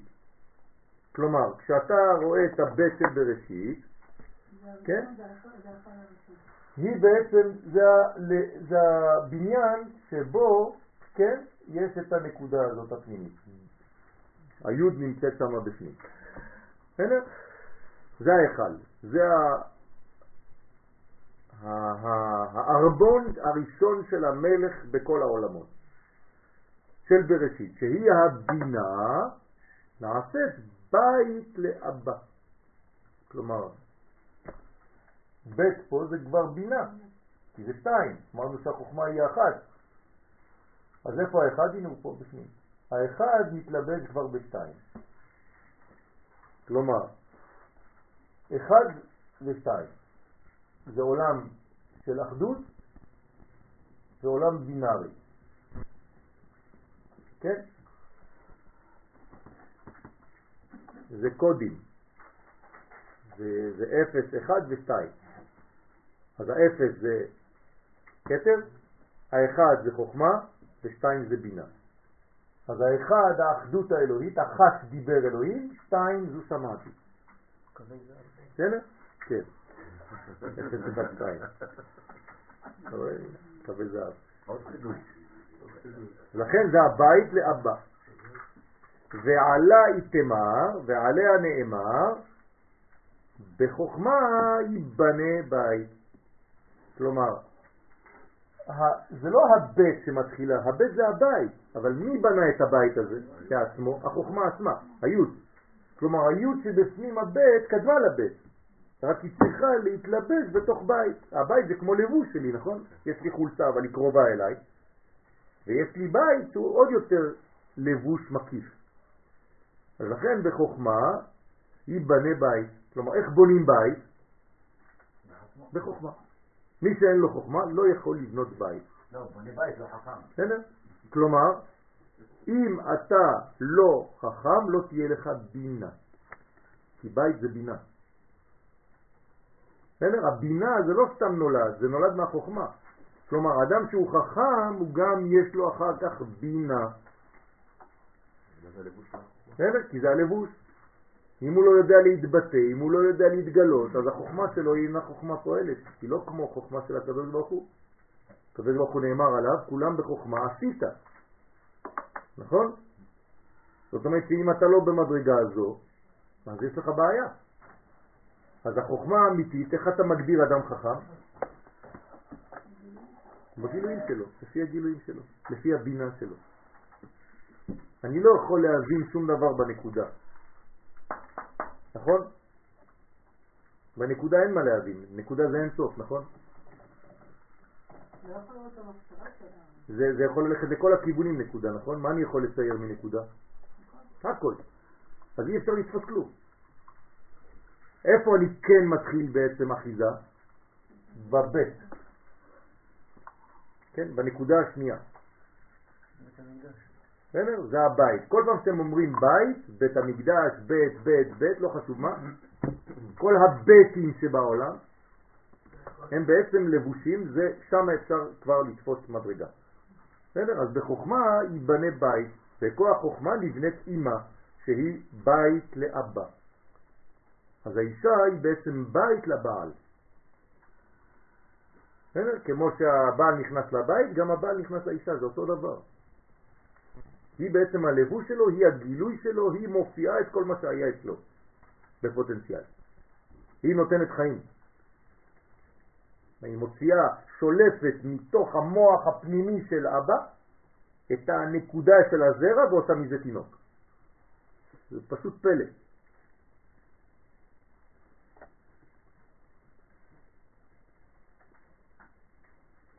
אחרי זה יש פה עוד מדרגות, לא ניכנס לכל העניינים. וזה שאמר, למטה, ורזה דהי נקודה, וסוד נקודה זאת של י' דאבא,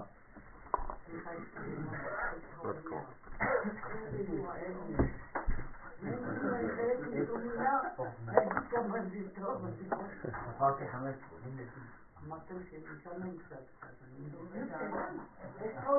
שמעתי שאמרתם שהשיעור הזה משעמם. לא. הנה עכשיו זה מה שהיא אומרת. לא. אמרו לי טוב שבאת וקצת עולה. אה, טוב. תדעו לכם רבותיי, תדעו לכם רבותיי שאני לא מבין בכלל איך יש לנו זכות ללמוד את השיעורים האלה. כי זה המדרגה הפנימית ביותר של כל התורה כולה.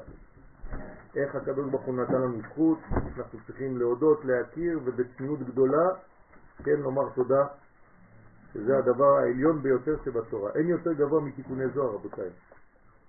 זה לא זוהר, זה תיקוני זוהר. זה עוד יותר גבוה מהזוהר עצמו. בסדר? כן.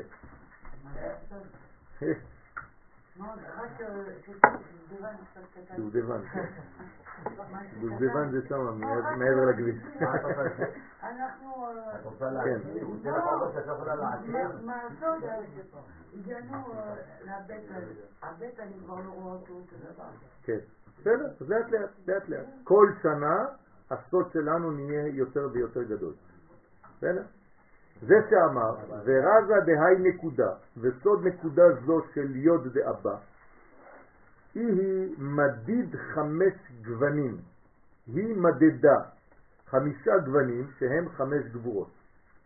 זאת אומרת, אותה נקודה מודדת, היא מתחילה להוציא עכשיו, כאילו מתפשטת, מוציאה זרועות, תדמיינו שמהיוד עכשיו נפתחת שמש.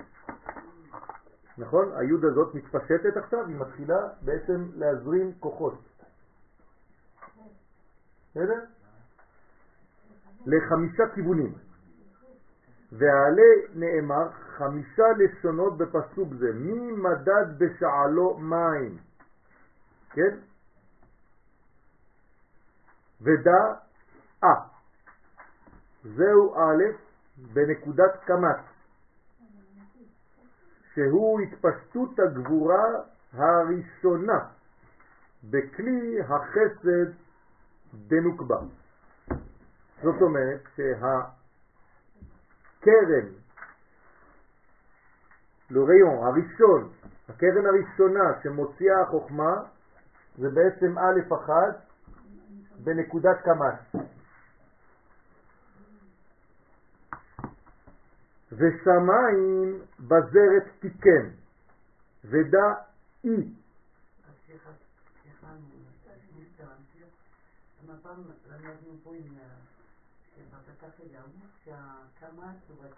כן, איך נכון. בגלל שגם בחוכמה יש כתר חוכמה, בינה ודעת. כל מדרגה יש לה עשר מדרגות. בסדר? אז האלף הראשונה היא בקמץ. האלף השנייה, כן, הוא התפשטות בכלי החסד. כלומר, אני לא רוצה לבלבל אתכם, אבל עוד מעט הקמץ הזה הופך להיות בעצם, לא, סגול. בגלל שהוא מתלבש בחסד של המלכות, אבל בינתיים לא א', אחרי זה יש לנו אי.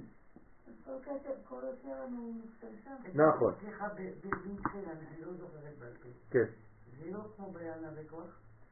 כן, זה כמו באנה בכוח, הכל, אנה בכוח זה רק השתלשלות של הדבר הזה, כן. זה אותו דבר, כלומר, אותן נקודות חוזרות, אין לנו ניקוד אחר, לא? כן, תמיד אותו סדר. לכן, שמיים בזרת תיקן, ודע אי זה א', תשימו לב, היה צריך להגיד בנקודת חיריק, אבל פה הוא אומר בנקודת סרט. זאת אומרת שאחר כך זה יופיע בסרט, כי זה הגבורות. שהוא התפשטות גבורה שנייה בכלי הגבורה. וכל בשליש עפר הארץ ודא אה, כלומר א' שלישית שהיא א' עם סרט, זאת אומרת שזה מתפתח, אה, שווה, כן? ודא אה. זהו א' בנקודת חולם. אז איך זה? אתה, אתה אומר לי משהו ואתה אומר לי משהו אחר, כן? אלא בגלל שאחרי זה זה יתגלה בחולם, בתפארת. שהוא התפשטות גבורה שלישית בכלי תפארת. אבל כל זה יוצא עכשיו בינתיים מהחוכמה, נכון? אמרנו חמש זרועות יוצאות מהיוד הזאת. אז יש לנו פה א, אי, אה, ושקל בפלס הרים, כל זה זה פסוק, כן? יוצא מאותו פסוק, והוא עכשיו מחלק את הפסוק הזה לחמישה חלקים, וכל קטע מהפסוק הזה בעצם מגלה לי מדרגה אחת שהכתר בעצם השתלשל ממנו, יצאה ממנו זרוע, כן, כיוון. ושקל בפלס הרים ודע אה. אז עכשיו הוא הולך לאה אחרת. זהו א' בנקודת חירית. זה לא חיריק, אבל אחר כך זה יהפוך לחיריק. שהוא התפשטות גבורה הרביעית בכלי הנצח. עכשיו, למה הוא קורא לזה גבורות? זה כבר כיוונים. ברגע שיש כיוון זה כבר גבורה, זה כבר צמצום. אז מהחוכמה בעצם יוצאים, יוצאות חמש גבורות, כל אחת היא באה, אי, אה, אה. זה רק כיוון, זה גם כלי בעצמו. זה גם כלי בעצמו, אבל זה כיוון לבאות, לעוד מדרגות. וגבעות במאזניים, זה סוף הפסוק, ודע הוא. כלומר, עוד א' אחת אחרונה עם קובוס. בסדר? הנה חמש זרועות שיצאו מהחוכמה. שהוא התפשטות גבורה חמישית בכלי ההוד, ושייכות חמישה לשונות של הפסוק הנזכר אל חמש הספירות, חסד גבורה תפארת נצח הוד, מבואר להם בתיקון ה' וכו'.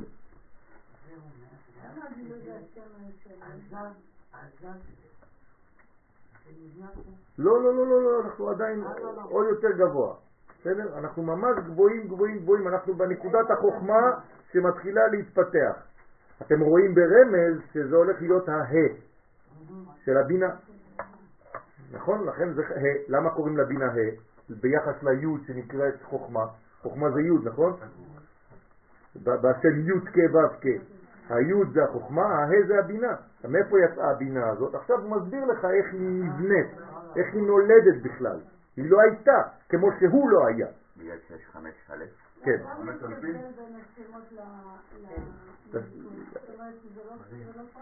זה מה שאמרתי מקודם, שזה מה שעתיד להוליד אחר כך במדרגה. כלומר, בינתיים הוא כזה, אבל כשהוא יופיע... זה מה שאני אומר, הוא יופיע במדרגה יותר נמוכה אחר כך. בינתיים אנחנו מדברים על השורשים. למשל, אלוהי אברהם. מה זה אלוהי אברהם?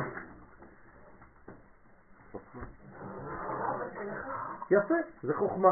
למרות שאברהם זה חסד, אז למה זה לא אותו דבר? כי זה האבא של החסד. אז אלוהי אברהם זה החוכמה. שהיא ירדה, או חסד שעלה לחוכמה, או חוכמה שיורדת לחסד, תלוי איך אתה רואה את זה. מה? זה אמרת בתחילת כן, כן. לא, לא, המחשבה תחילה היא הרבה יותר עליונה, פה זה כבר מחשבה שמתחילה להיעשות. זה כבר העשייה של כן, מחשבה. נכון.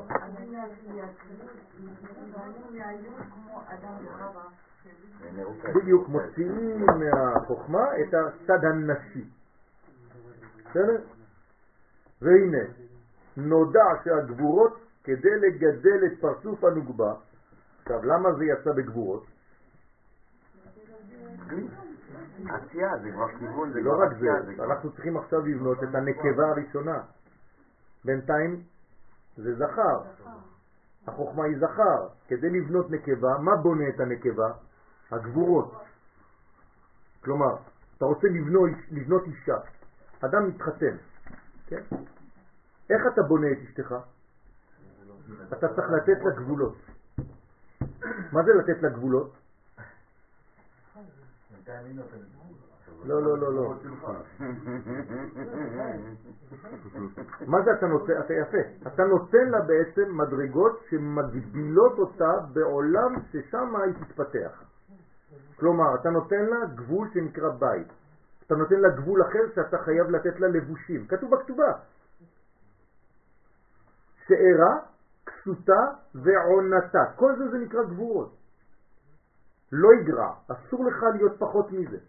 אם אתה לא נותן לה את הלבושים האלה, מה קורה לה? מה שאמרת עכשיו. היא מתפשטת בלי גבולות ואז הוא הופך להיות בלגן שלם. כלומר האישה צריך להכניס אותה לתוך מדרגה של צמצום שאם אתה לא נותן את הגבולות האלה היא בעצמה לא מרגישה טוב. היא מרגישה שאין לה מיקום, יש לה חיסרון בהתמקדות שלה. למשל, אשתך שואלת אותך מה אתה רוצה לאכול, תגיד לה, זה. אם אתה לא אומר לה, היא משתגעת.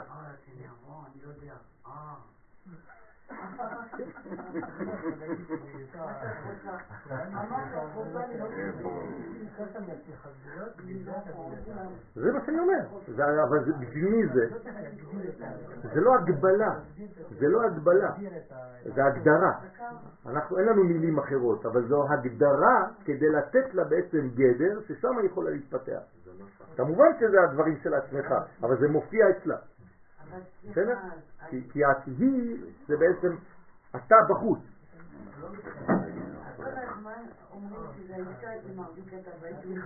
כן.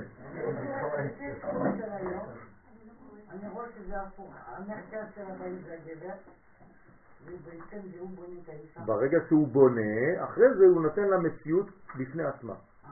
בסדר? עכשיו, והנה נודע שהגבורות, כדי לגדל את פרצוף הנוקבה, עולות עד ככה שבה.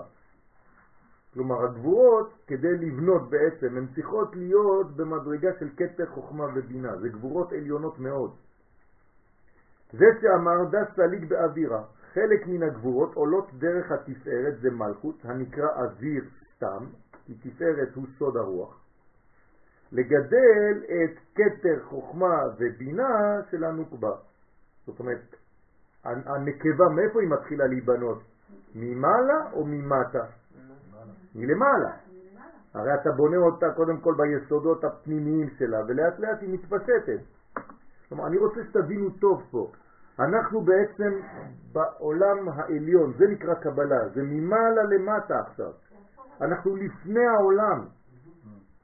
אז כל דבר הוא בעצם לא היה, לא היה חוכמה, לא היה חוכמה, לא קיים חוכמה. קיים רק מדרגה שאנחנו לא מבינים, אין סוף.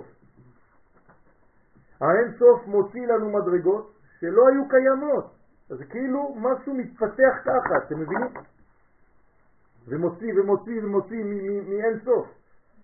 אז כל מדרגה שיוצאת, היא יוצאת עם הראש שלה, ולאט לאט יוצאים זרועות ונבנים, זה גוף ראשון. אחרי זה ממנו יוצא עוד מדרגה וכו'. אז פה, ככה זה החוכמה, החוכמה יצאה, ועכשיו ממנה יוצאת הבינה. כן, זה לידות, זה לידות חדשות, זה הכל מתפשט. ככה הם לוקחים את הנאי של כל מיני מדרגה מן האלה נאי. נכון, זה עץ הפוך, בדיוק. בסדר? אבל סליחה, אם אני מחברת כל הזמן הכל, הכל צריך להיות דומה. עכשיו, היוד הזה, הוא בא בעצם עם האישה, הוא כמו אדם וחווה, הוא בא עם האישה. יש בפנים עובדה שמהיוד תצא הנקבה. זאת אומרת שיש לו את הפוטנציאל של נקבה, אבל אמרנו שזה בינתיים- במדרגה גנוזה. ודא אזיל עכשיו, דא סליג באווירה, חלק מן הגבורות עולות דרך התפארת, כן, לגדל את הככה בנוקבה, ודא אזיל לצפונה, וחלק מהם מגדילות את הגבורה דנוקבה שבצפון, ודא לדרומה, כלומר זה מתפשט לצפון, לדרום, למזרח ולמערב. זאת אומרת, זו מדרגה שהולכת ומתפשטת לכל הכיוונים. וחלק מהם מגדילות את החסד בנוגבה שבדרום. הדאו דכתיב וזה שכתוב הולך אל דרום, שהוא החסד, וסובב אל צפון, שהוא הגבורה. ואמר טרן אחרנין על שתי גבורות אחרות, נאמר סובב סובב לגבי מזבח ומערב, מזרח ומערב, שהוא חלק הגבורות המגדילות את התפארת שבמזרח ואת היסוד שבמערב. ונצח ועוד נכללים יחד עם החסד והגבורה. כן? לא להתבלבל, לא ללכת לאיבוד, זה פשוט הבינה שנולדת. באינון כולהו נקודה כגלי ימה, שכל הגבורות הם סוד הנקודות כאין גלי הים. טוב, זה בעצם גלי הים. מה זה גלי? גילוי, נכון? זאת אומרת שזה בעצם המדרגה שמולידה, שמגלה את המדרגות הפנימיות.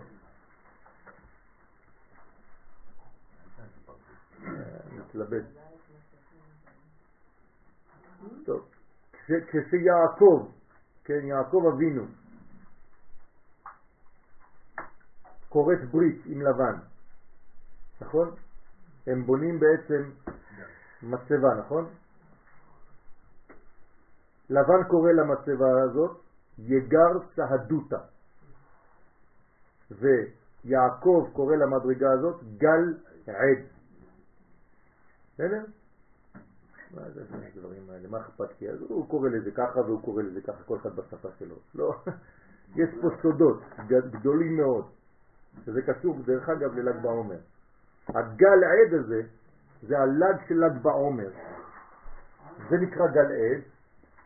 עכשיו, מאיפה בא העד הזה?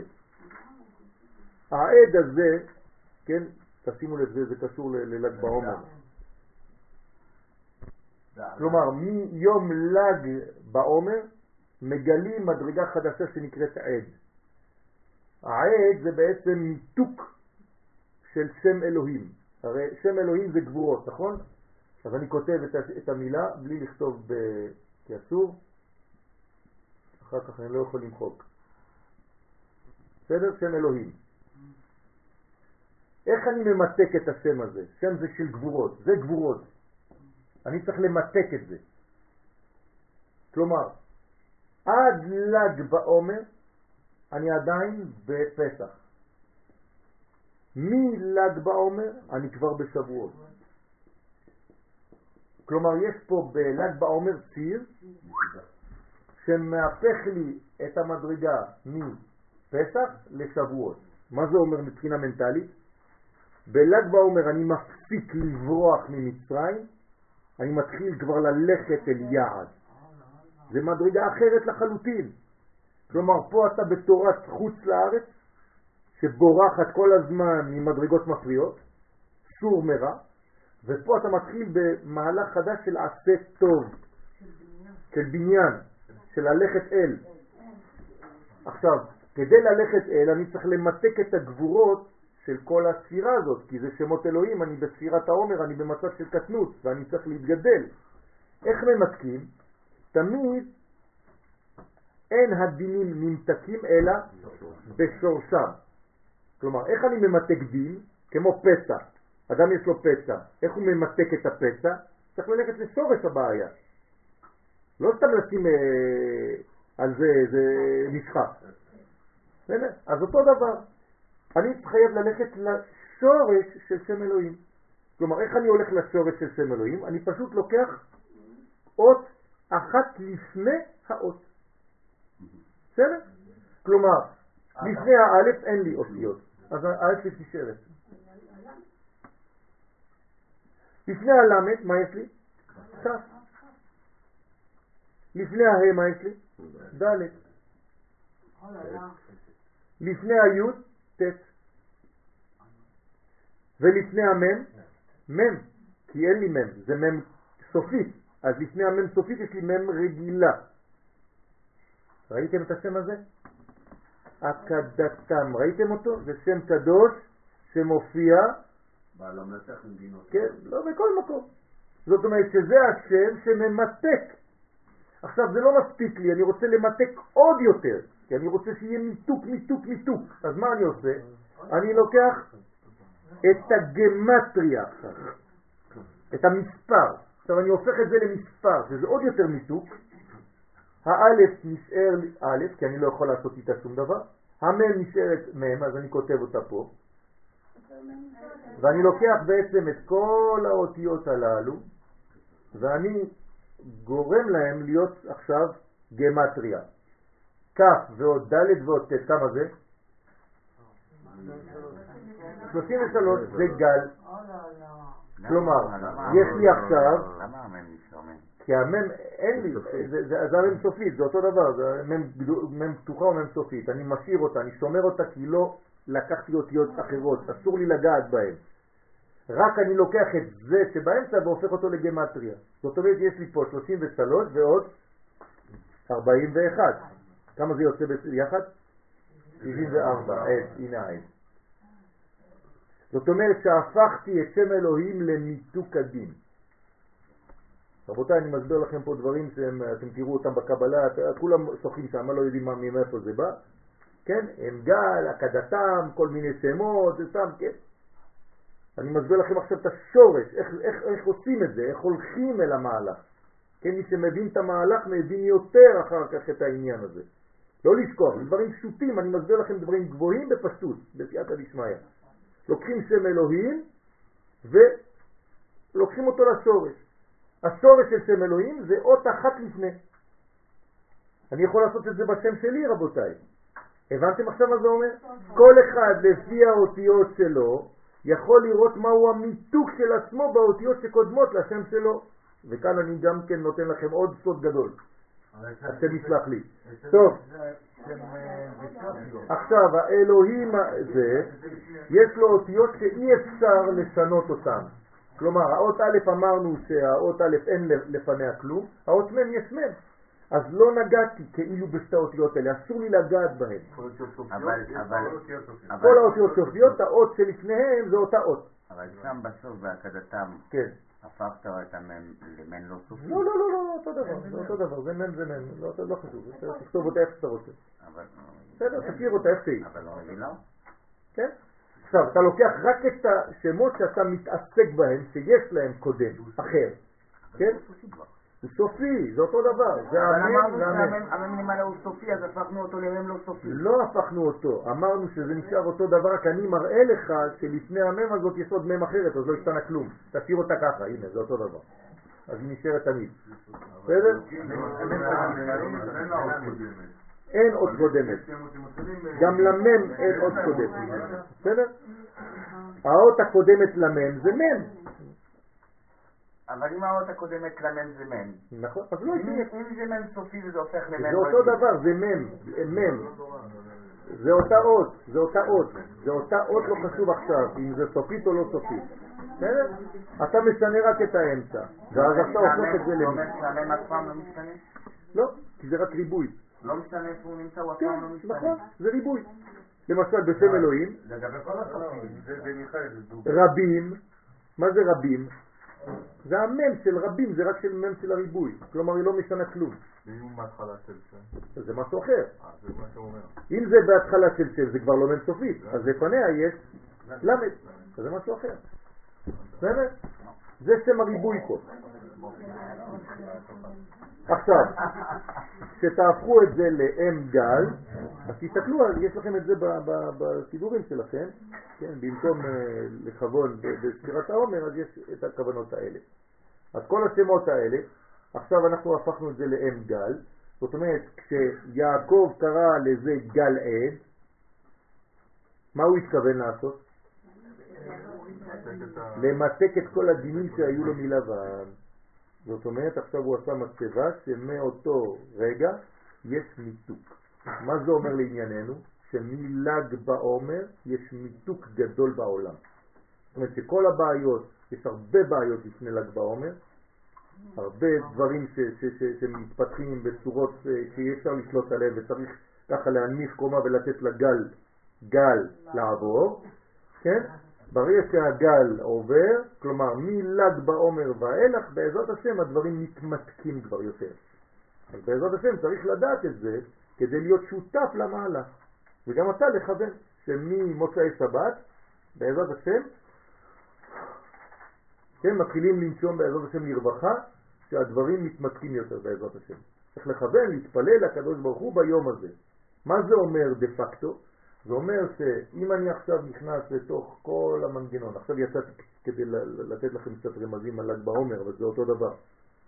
של"ג בעומר זה הוד שבהוד, נכון? כלומר, הספירה הזאת, הוד שבהוד, אין יותר גבורה ממנה, נכון? אבל ממנה והלאה הכל מתמתק. מה זה ניתוק לצורך העניין? לא חיבור לתורת, גילוי. כלומר, הגילוי של מה שהיה למעלה, למטה. זאת אומרת... מה? זאת אומרת ש... כן, נו, אז מה? כן, כן, זה בדיוק העניין הזה. זאת אומרת שההוד שבהוד זה מין סוויץ' שהופך רעיון למציאות. זאת אומרת שעד עכשיו, עד עוד שבעוד זה היה בנייה של הכלי עם כל הגבורות על מנת להגיע לאיזשהו משהו, ואז פה יש את ה... עכשיו מגלים. שיורד עליו, כן, ואז אפשר כן, להמשיך. בדיוק. אז עכשיו יש לנו בעצם, כן, כמה ימים נשארו לנו עד עד שבועות? 17.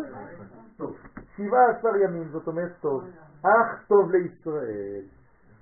זאת אומרת שמל"ג בעומר עד חג השבועות יש לנו 17 יום של טוב, שאנחנו בונים עכשיו את הטוב. כלומר, אמרתי לכם, צור מרע ועשה טוב. איפה היה רע? ב-32, לפני 33, ל"ג בעומר, יש לב, 32 ימים. כלומר, הלב שלנו היה כל הזמן להתרחק מהרע. עכשיו אומרים לו תעשה טוב. בסדר? זה הסוויץ' הזה. לכן הגילוי הוא חשוב מאוד, עכשיו יורדים לקומת הרגליים. לכן רבי שמעון בר יוחאי הוא רק מהטבור ולרגליים, מה שמעניין אותו זה להביא לילדים, אמרתי לכם. כלומר המקום הזה, הקטע הזה, איפה זה הוד שבהוד? זה בירך, נכון? מה, מה קרה שם, אתם זוכרים? יעקב, זה שרו של עשיו. כלומר, שרו של עשיו הוא פגע במה? ברבי שמעון בר יוחאי הוא רצה לפגוע. ולכן הוא היה צולע על ירחו. אבל אחר כך ויבוא יעקב שלם, עיר שכם. זאת אומרת שהוא הגיע בעצם בסופו של דבר בשלמות, למה? כי הוא לא הצליח. הוא רצה לפגוע בו ברגליים, רצה לפגוע בו בילדים, בעתיד, בזרע. ולכן רבי שמעון בר יוחאי, כל העניין שלו זה לא כי לא תשכח מפי זרעו. זו מלחמה גדולה מאוד. רבי שמעון זה יעקב. כן, זה אותו דבר. זה הרבי שמעון של יעקב. בוא נגיד ככה. היוסף של יעקב, תגידו אותו דבר.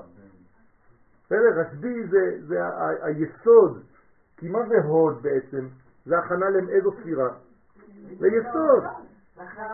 נצח והוד זה רק הכנה ליסוד. אז כל זה בעצם זה רמזים שאנחנו עכשיו מתחילים ביסוד, קדוש.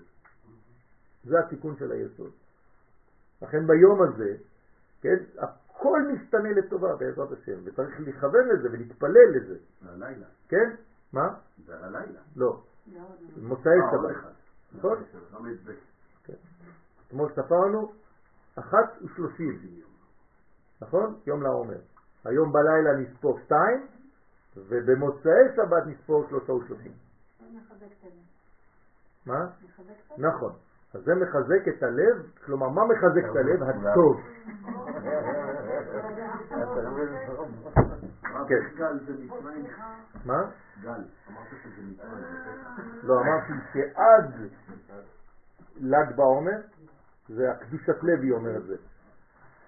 בעל קדושת לוי, כן, אומר שעד ל"ג, עד גל, עד ל"ג בעומר, זה בעצם המדרגה של מצרים. מל"ג בעומר זה גל עיניי ואביטה.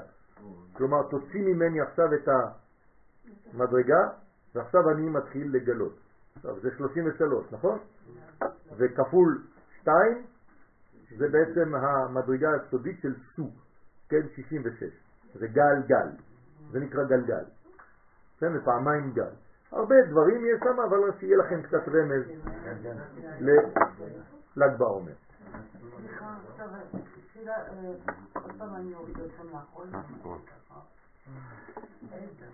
כן, אני מסדר שיש תהילים, כן. כמה עכשיו, עכשיו נכנסתי להראות. אני רוצה לדעת, זה קשור לזה, התקדימים גם עלינו לסדר. עלינו לשבח זה חומה. חומת מגן. זה כשבנינו את כל התפילה שלנו, אנחנו צריכים מגן כדי להגן עליה. אז עלינו לשבח זה כמו קיר שאתה בונה על כל התפילה שלך שמגן עליה. לכן בשעת מלחמה צריך לומר עלינו לשבח, ישר והפוך.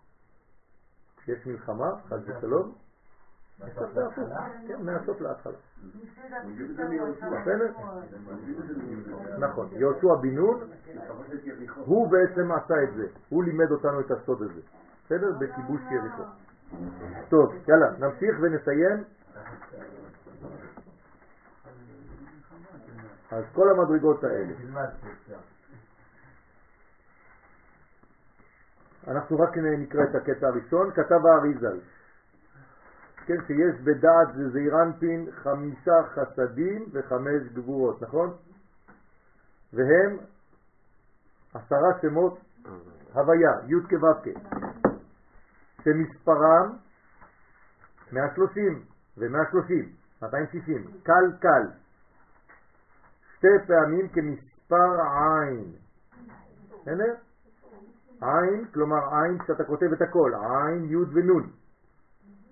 כי מן החסדים והגבורות, שנקראים חוג, נמשכת, כן, כוח ראיית העיניים היושבות כנגד הדעת. כלומר, אני מחזק עכשיו את כוח העיניים שהם יונקים מהדעת. כן? זה החיבור, ככה זה עובר. לשתי עיניים. יש סימן, סימן כזה, לא בפלאפונים, שאתה רוצה לקשר בין מדרגה למדרגה. כן? לעשות קבוצה.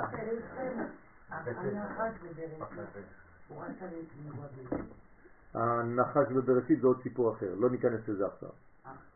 בסדר? אז ראיית העיניים נושבת כנגד הדעת, והגם שעד עתה עסק בתיקון הנוקבה על ידי חמש גבורות, אמרנו שהנוקבה מתוקנת על ידי גבורות, כלומר נותנים לה את הגבולות, אבל בהמשך המאמר כולל יחד את החסדים והגבורות, אז זה נלמד בפעם הבאה. אני עכשיו נכנס לשם מ"ב בעזרת השם. תתפללו עליי, אני נוסע במוצאי שבת. כן, אני נוסע במוצאי שבת, אז אני בעזרת השם צריך את הברכה שלכם. אמן.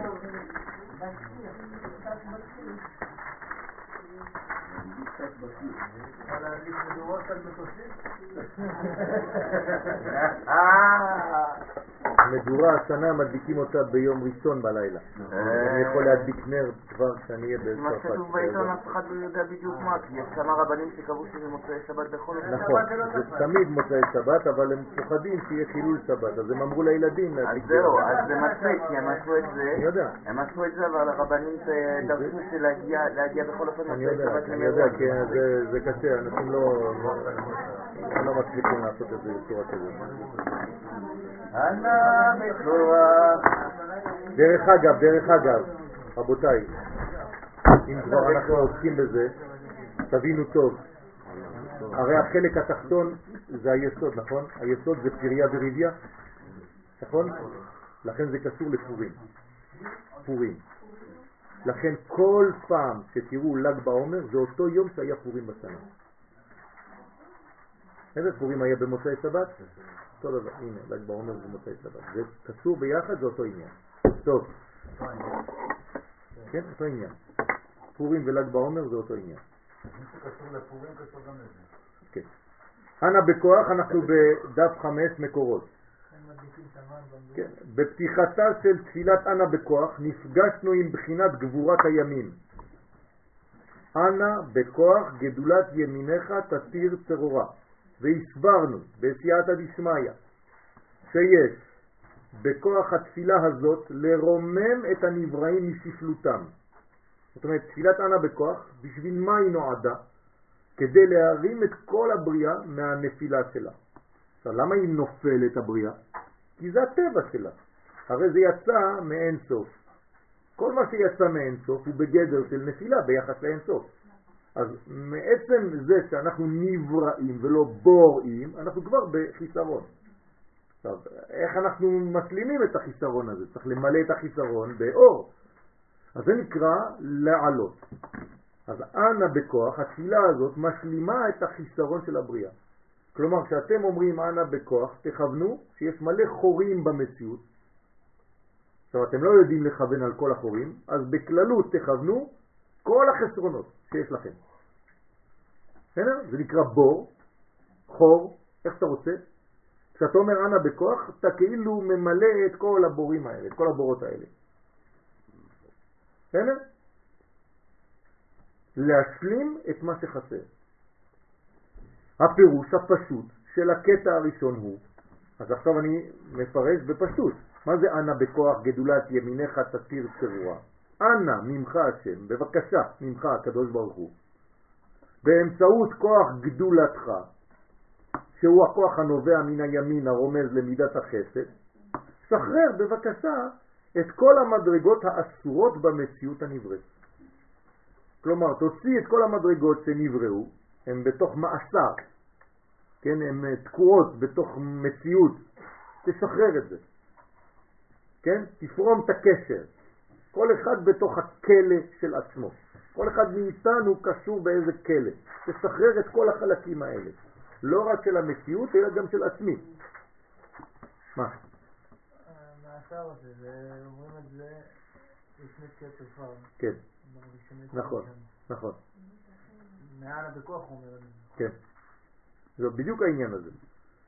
אנו מבקשים מהקדוש ברוך הוא שדרך מידת החסד שבימין, תשימו לב, כבר הימין זה חסד, אבל פה זה חסד שבחסד, אתם זוכרים?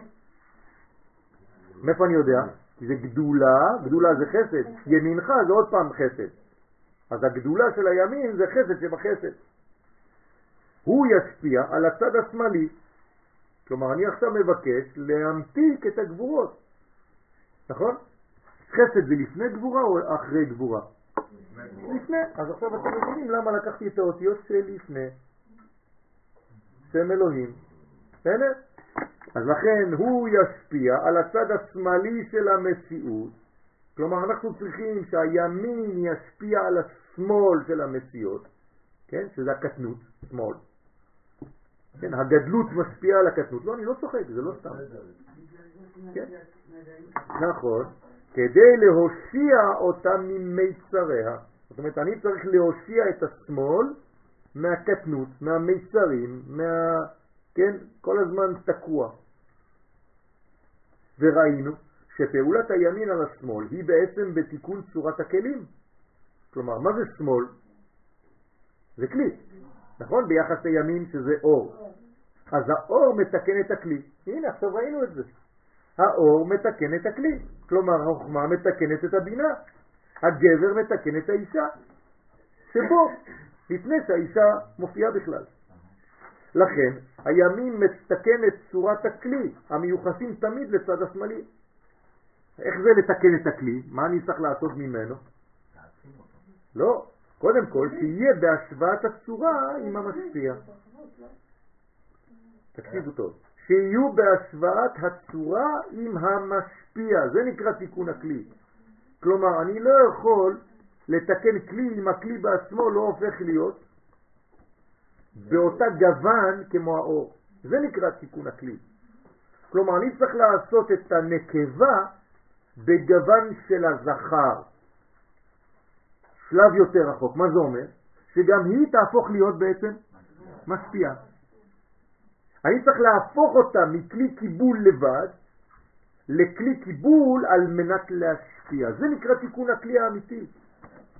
אז כשאתם רוצים לתקן את המידות שלכם מפסח לשבועות, מה זה אומר? שאני צריך בעצם לתקן את המידות כמו בעל המידות. מי הוא בעל המידות? קדוש ברוך הוא. לכן, אני צריך לדעת לכוון את המידות שלי האנושיות למידות האלוהיות, שזה בעצם השפעה אחת גדולה. במילים אחרות, דבר אחד אתה צריך לעשות בחיים שלך, להפוך ממקבל למשפיע. זהו. ברגע שעשית את זה, גדלת. כל עוד ואתה בקבלה לבד, אתה עדיין ילד קטן, או ילדה קטנה. כל מה שמעניין אותך זה כמה לקבל, אתה עדיין ילד קטן. מה יצא לי מזה? כן, זה הקטנות. ברגע שאתה מתרגם את זה כבר לנתינה, אתה מתחיל להיות גבר. בסדר? וכך הם מתעלים ונעשים כלי קיבול ראויים. זה נקרא כלי קיבול. ובכלל, כל עניין הגאולה הוא בעצם גילוי הכלים בצורתם הנכונה. זה נקרא גאולה. כלומר, הרי מה זה גאולה? זה האור שיורד לעולם הזה, נכון? בשביל מה האור יורד לעולם הזה? להעיר. אל, אל תברחו מהשיעורים, אל תגידו דברים שאתם רק מכירים משיעורים אחרים. תחשבו, בואו נחשוב ביחד פה. כן? אל תהיו סתם מעתיקים דברים בראש. תחשבו מחדש, אם לא אף פעם לא תתקדמו. כן? לא. עכשיו היינו, היינו ברצף מחשבתי, תמשיכו את הרצף. שהכלים, שהעולם הזה יהפוך להיות כמו הקדוש ברוך הוא בעצמו. זאת אומרת שאנחנו נותנים לעולם הזה תכונה חדשה של נתינה. זה נקרא גאולה. עד היום העולם הזה זה רק אגואיסט אחד גדול, נכון? גאולה זה כשהעולם הזה הופך להיות בעצמו משפיע. זה נקרא גאולה. אנחנו בציר, בוודאי. על מנת להגיע לשם, אם אנחנו לוקחים את הדפוס התבנית הזה, כן, אמרנו שיש את העניין הזה של הרצון, כן, שעל מנת לקבל, כדי להשפיע, אנחנו צריכים, אנחנו בעצמנו להיות עם רצון. כן. אז זה אומר שכדי שאנחנו נשפיע, צריך שיהיה רצון גם שם, איפה שם? בצד השני, בהמשך של הקו. בסדר, אבל אתה, אתה עושה את אתה זה. בונה את הרצון. אתה אני לא. יכול לבנות את הרצון של השני. כן, זה בדיוק העניין. הנה, זה החידוש פה. אז זה אומר שהקדוש ברוך הוא בונה את הרצון של. האדם? בוודאי, בוודאי. בסדר, הוא נותן לנו את, ה, את האימפולס של הרצון האמיתי, ואחרי זה הוא נותן לך לבנות אותו. אבל הוא בעצם נתן לך כבר את כל האפשרויות. זאת אומרת, נכון? הוא משביע לכל חי רצון. שדבר זה נקרא תיקון מלכותו יתברך בעולם. אתם מבינים עכשיו? זה חידושים. את, אתם צריכים ללקט את החידושים, הם עדינים החידושים. החידושים זה לא כל פעם שתבוא לשיעור, יהיה לך וואו. החידושים הם קטנים, הם, הם, הם ב, בשינויים קטנים, בזוויות קטנות, ומי שלא מצליח לראות את זה, אז הוא חושב שהוא לא, אין חידושים, זה מלא חידושים פה. זאת אומרת שאתה צריך להבין עכשיו שכל הדקויות הללו הם בעצם איך להפוך את התכונה של המקבל לתכונה של משפיע. וזה נקרא תיקון העולם, תיקון מלכותו. וכאמור,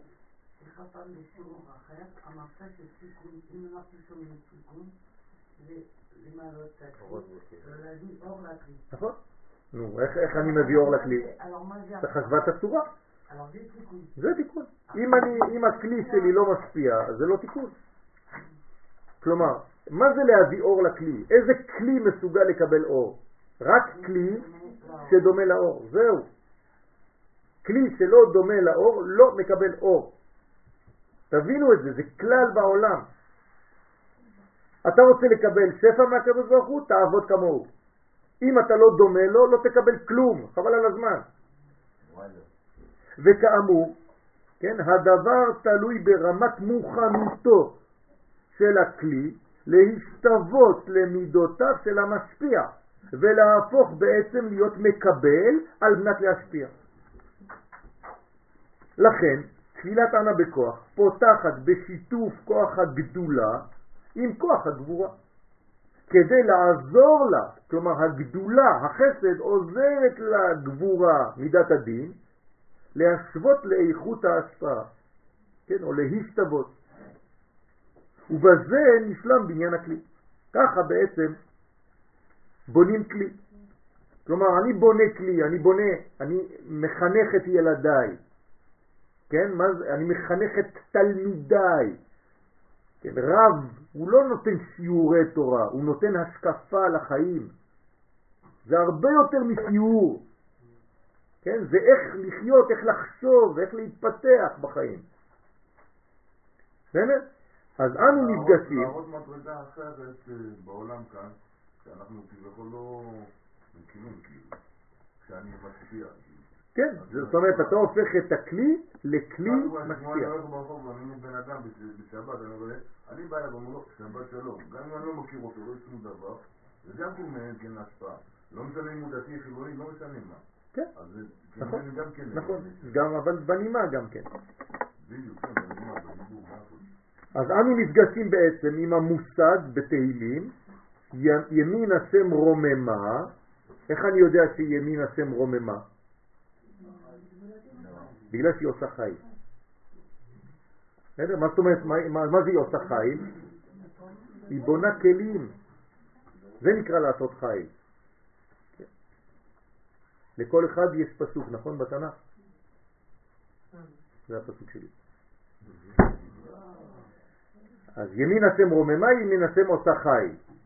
דוד המלך, כן, דוד המלך עליו השלום, דוד המלך עליו השלום, זה לפי השם, הבין שדווקא ימין השם, דווקא, זה, דוד המלך נותן לנו את הסוד הזה, נכון? אמרתי לכם שהכל קודים, דוד המלך הוא מקובל. דוד המלך הבין, עליו השלום, שדווקא ימין השם היא הפועלת על הגבורה. הנה מיכאל, החסד פועל על הגבורה, לעשות חיל בעזרתה ולהכשיר את הכלי של הקבלה. החסד פועל בנוקבה באופן ממשי, מכין אותה אל המפגש עם האור העליון. איך הוא מכין אותה? הוא גורם לה להשתנות, הוא אומר לה, את רוצה לקבל?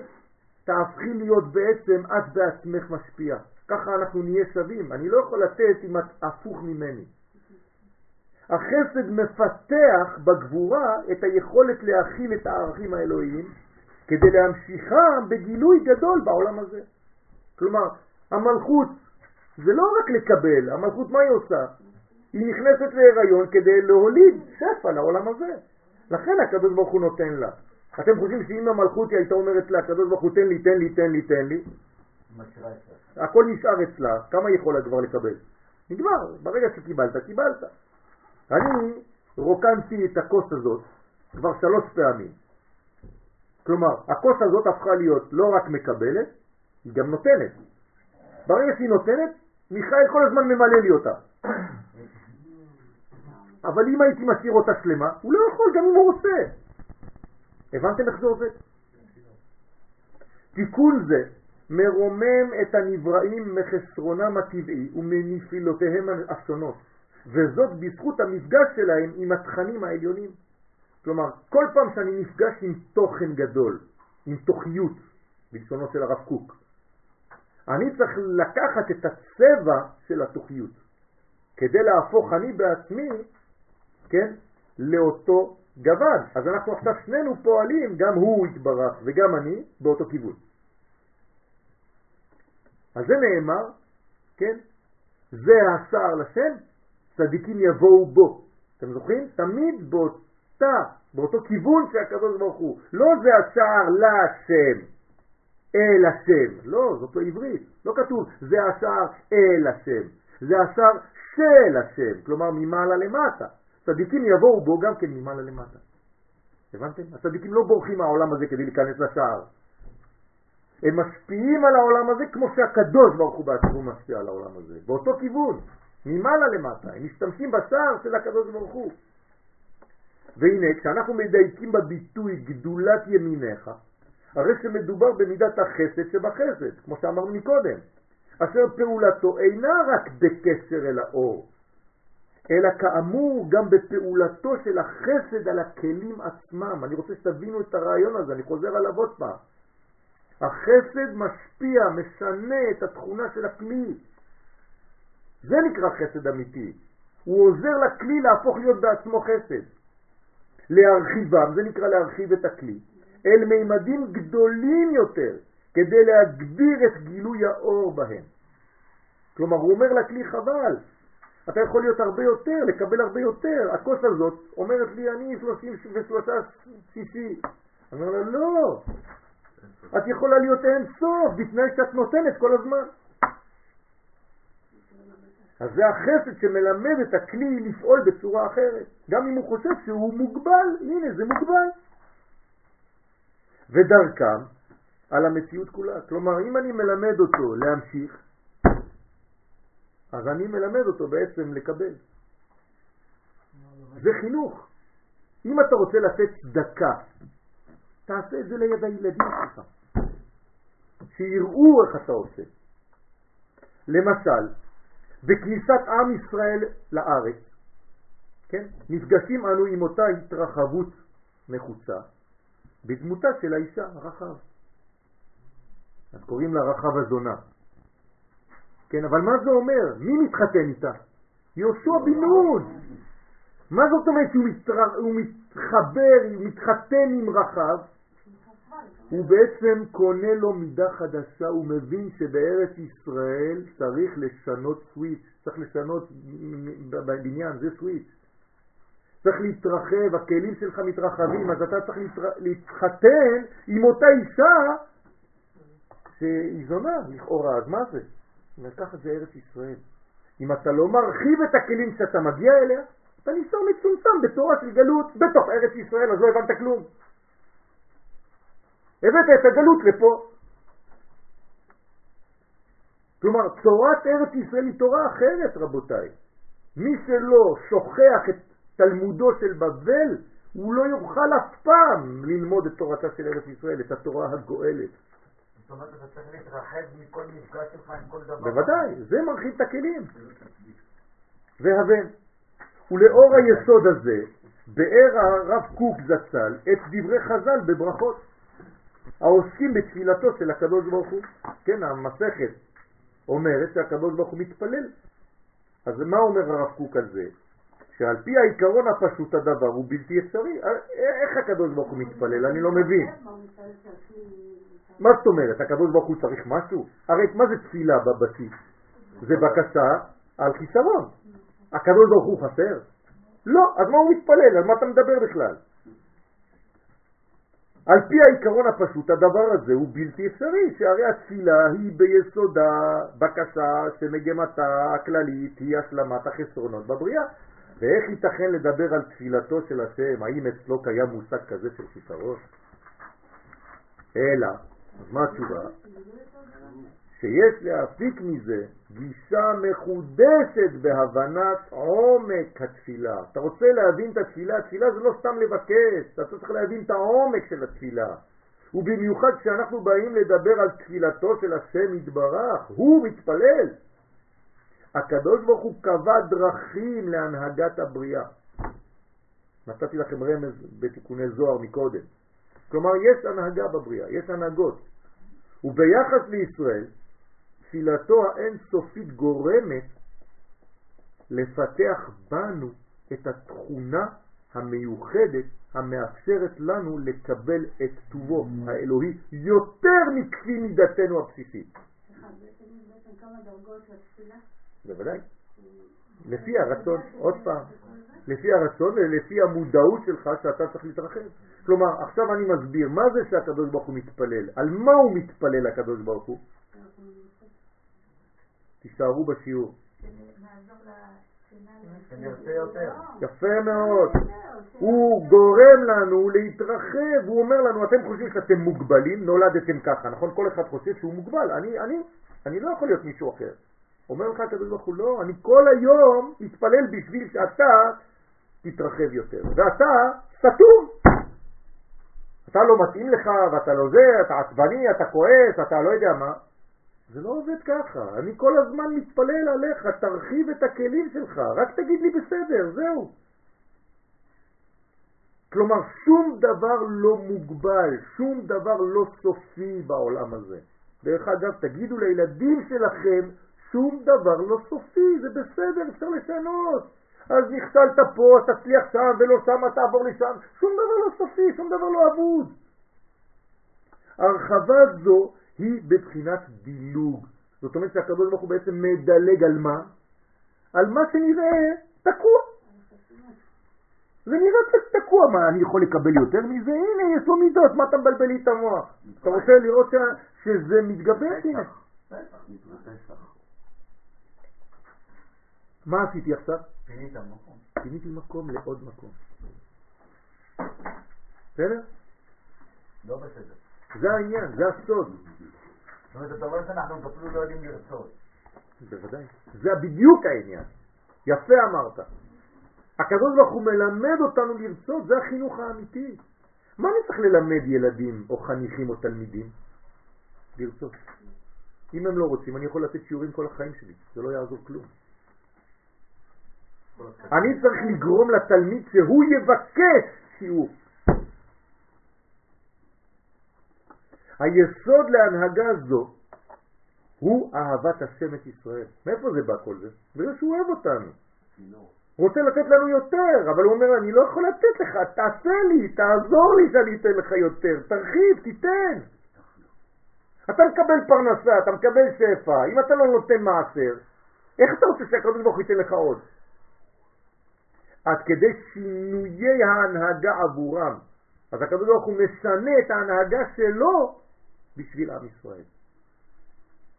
בבחינת דומה דודי לצבי. אה? הקדוש ברוך הוא דומה לצבי. למה? המדלג על ההרים והמקפץ על הגבעות, הוא כל הזמן משנה את הכלים, הוא מרחיב אותם, הוא אומר את יכולה עוד יותר. והכל בשביל מגמה אחת ועיקרית לרומם את עמו ישראל אפילו למעלה מיכולותיו המולדות.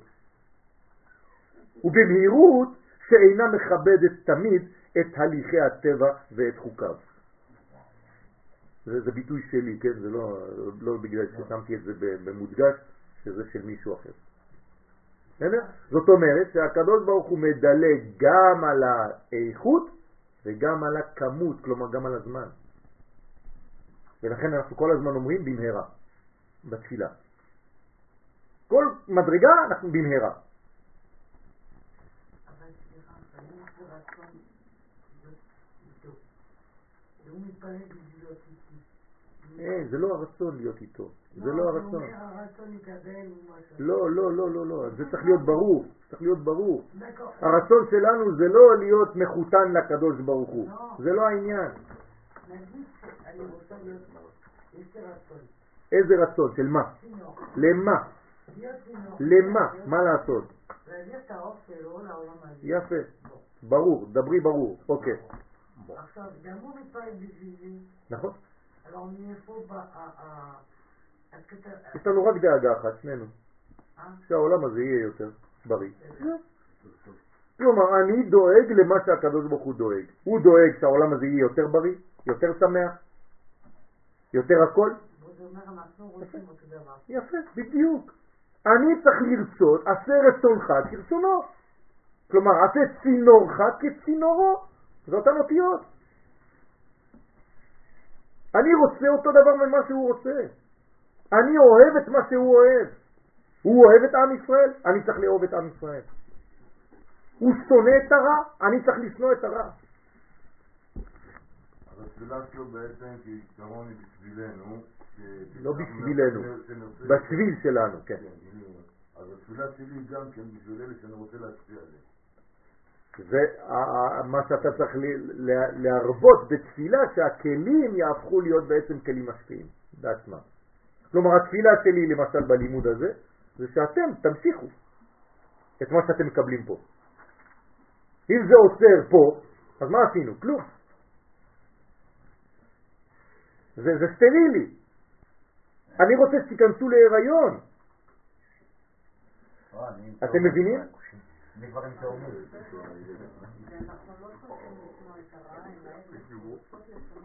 לא, לא, לא, לא, לא, לא, לשנוא את הרע, לא אמרתי לשנוא את הרשעים, אמרתי לשנוא את הרע, יש חובה לשנוא את הרע, לאהוב את הרשעים כדי לשנות אותם, אבל את הרע צריך לשנוא, חס ושלום, אם את לא שונאת את הרע, בעולם לא תוכלי לתקן אותו, את הרע חייבים לשנוא,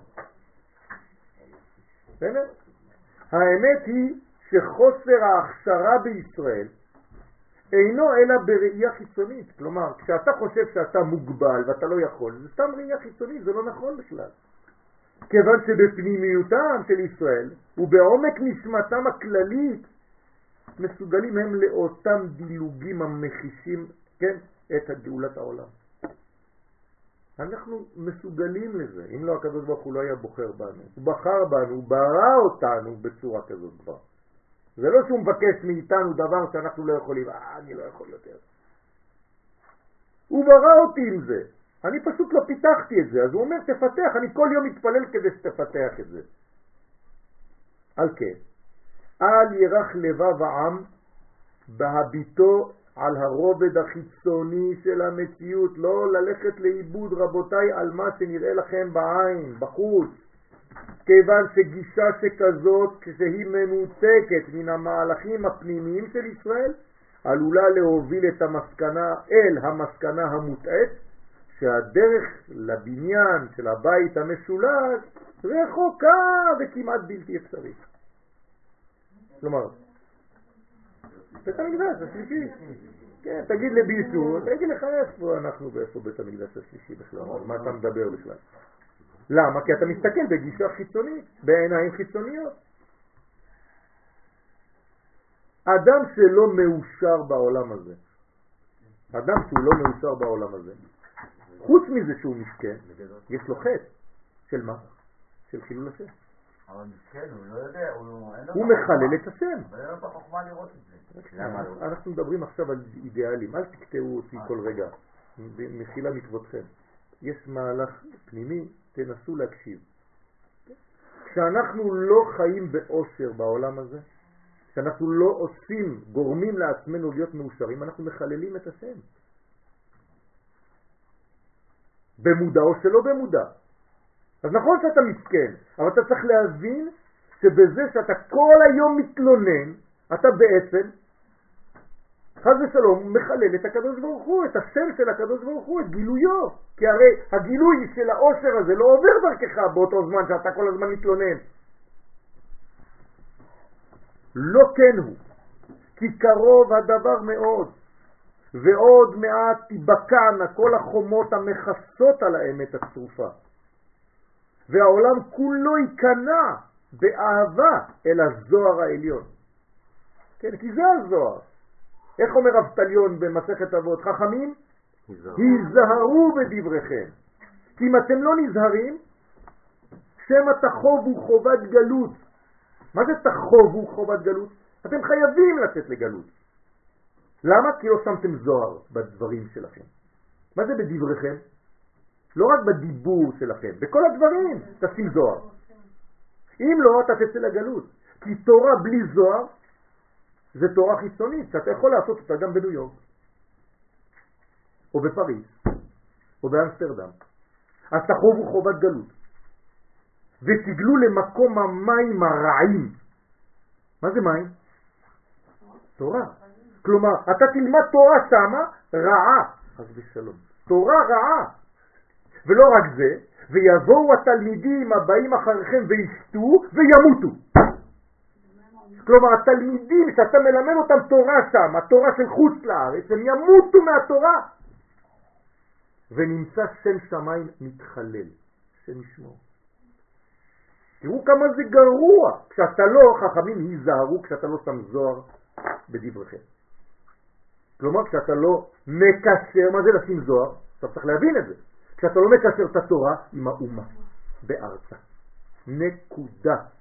כשהתורה שלך היא לא לאומית, כשהתורה שלך היא בורחת מפסח רק כדי לקבל תורה בשבועות, ולא הבנת שפה זה גאולה לאומית ופה זה גאולה דתית, ואתה לא מקשר ביניהם.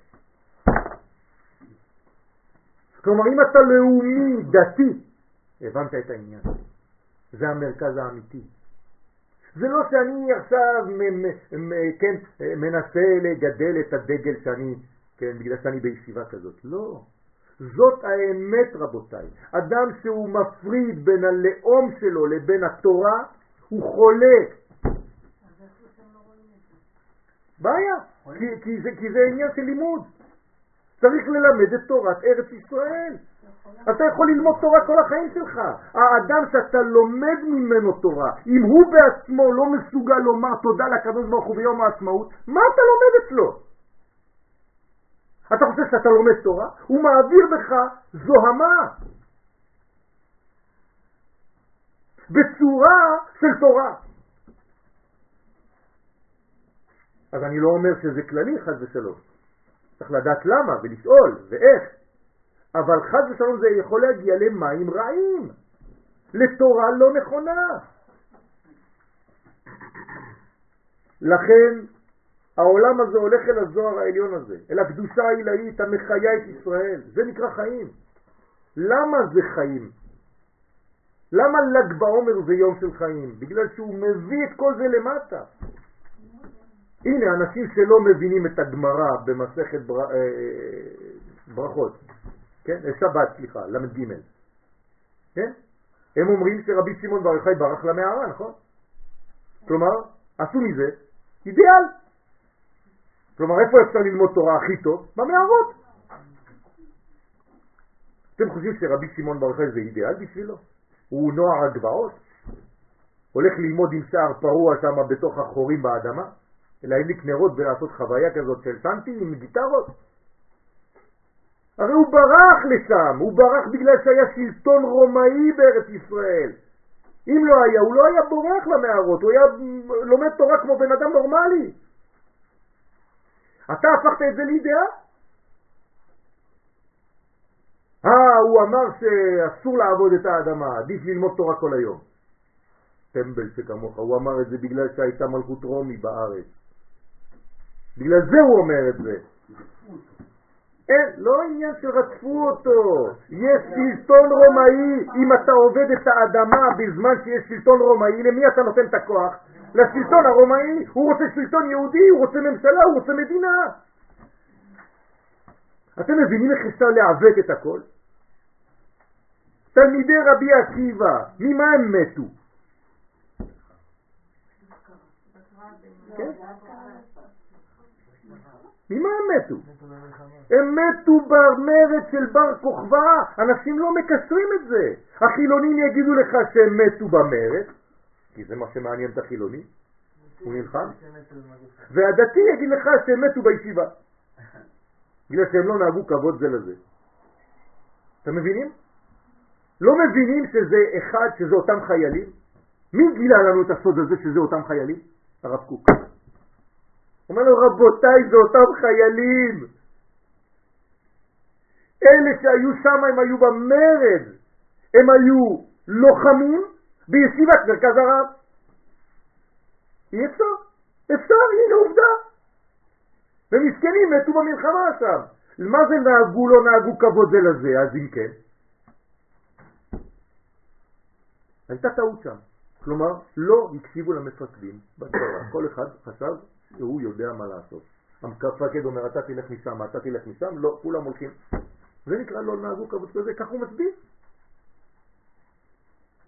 זה לא רק לא נהגו כבוד כי יש לי חידוש ואתה לא מקשיב לו.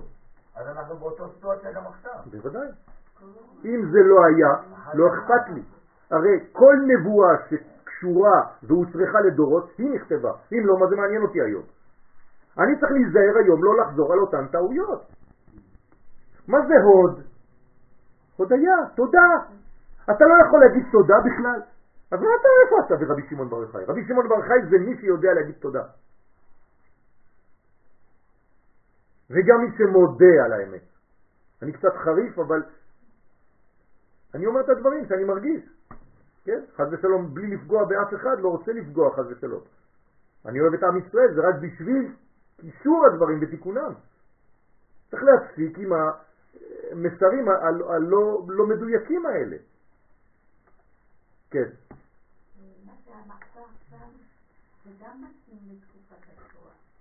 נכון? בוודאי שזה מתאים לתקופת השואה. זהו, אז כל פעם שאו רבנים או רוצים, אה, על הנושא הזה אי אפשר להגיד כן. כן, כן. אבל צריך להגיד את זה. צריך להגיד, יש הרבה דברים שצריך להגיד, פשוט צריך להגיד את זה בעדינות בצורה נכונה. נכון. לכן, הקדושה העילאית המחיה את ישראל, במהרה בימינו תמחקנה כל הכפירות והשנאות תיעלמנה, עד שאור יקרות ישטוף את רצפת היקום בגילוי מלכותו. אז יפנה הייאוש יחד עם כל חילותיו את המקום לטובת התקווה והאור. גישה זו הינה מנת חלקם של העוסקים ברזי תורה. מי שעוסק בסודות התורה, הוא חייב להיות בזה, הוא חייב להיות אופטימי. אה, בנשמתה הכללית, כי הוא לא רואה רק את החיים הפרטיים שלו, הדתיים שלו, האינדיבידואליות שלו, בינו לבין הקדוש ברוך הוא. אלא הוא רואה שזה מדובר פה על נשמה כללית, אני צריך לאהוב את עם ישראל, את האומה שלי, של האומה. הם, חכמי הסוד, יודעים להפוך חושך לאור, מר למתוק ומוות לחיים. כך עשה משה רבנו עליו השלום, שבשעת החטא דווקא כשעם ישראל חותם מה הוא אומר? ועתה יגדל נא כוח אדנות. מה זה, אתה, בזמן החטא אתה מבקש מהקדוש ברוך הוא יגדל נא כוח אדנות? מה זה?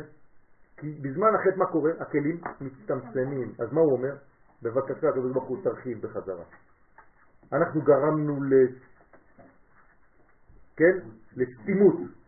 צריך לעשות עכשיו, איך קוראים לזה עכשיו? אה? לא. וההצלות האלה? לא, כשפותחים מכניסים בלון לתוך אדם, צנתור, כן? שלא התכוון בזה אלא להגדיל את יכולת הכלים. משה רבנו הוא מבין את שורש הבעיה, הוא אומר למה אנחנו חוטאים? כי אנחנו קטנים, אנחנו מרגישים קטנים. הוא אומר תרחיבו את הכלים, זה הסוד. להכיל יותר מן האור העליון ולהיגאל בזה מן הקטנות. זה העיקר, להיגאל מהקטנות. להפסיק להרגיש שאתה קטן, אינדיבידואלי, וכל הדברים האלה שלך, אני כועס, אני עצבני, אני זה, כל העולם, מה זה, מה זה?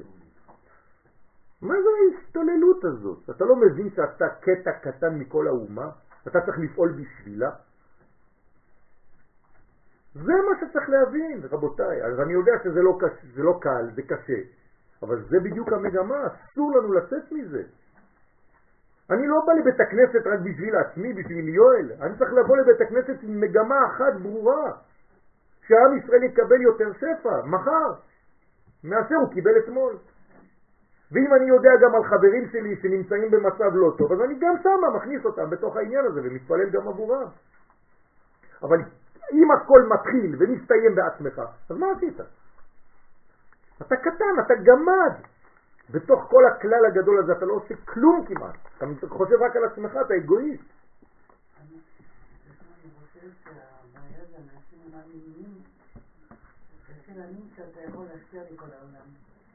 כן, אתה לא משפיע, אתה פשוט הופך להיות צינור, זהו.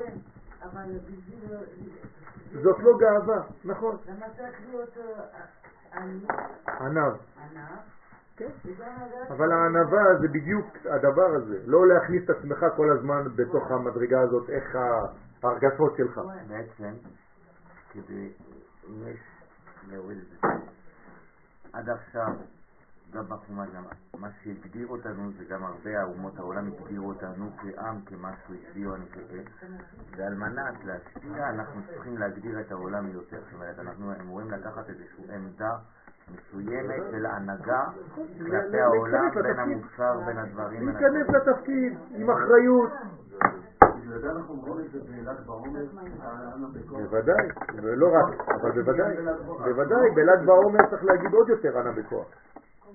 אז למה, בעצם בל"ג בעומר, הגל עד, אני רק כל השיעור אני חשבתי שזה הגל עד, זה גם רבי שמעון כן, ברק.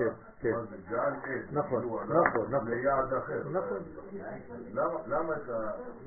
30 שעות, למה כאילו כביכול נוהגים בעבלות? זה לא משהו אחר. בגלל שעדיין לא הבנו. אם ברגע שזה יהפוך לשמחה, כלומר שזה עכשיו, הרי אני אספר לכם סיפור שאתם לא יודעים, יש לנו עוד אה, חמש דקות.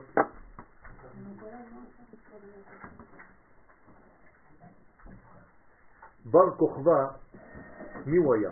בואו נגיד את זה במילים פשוטות. הוא היה רמטכ"ל, נכון? בר כוכבא זה הרמטכ"ל- רמטכ"ל של אותה תקופה. בסדר? לא פחות ולא יותר.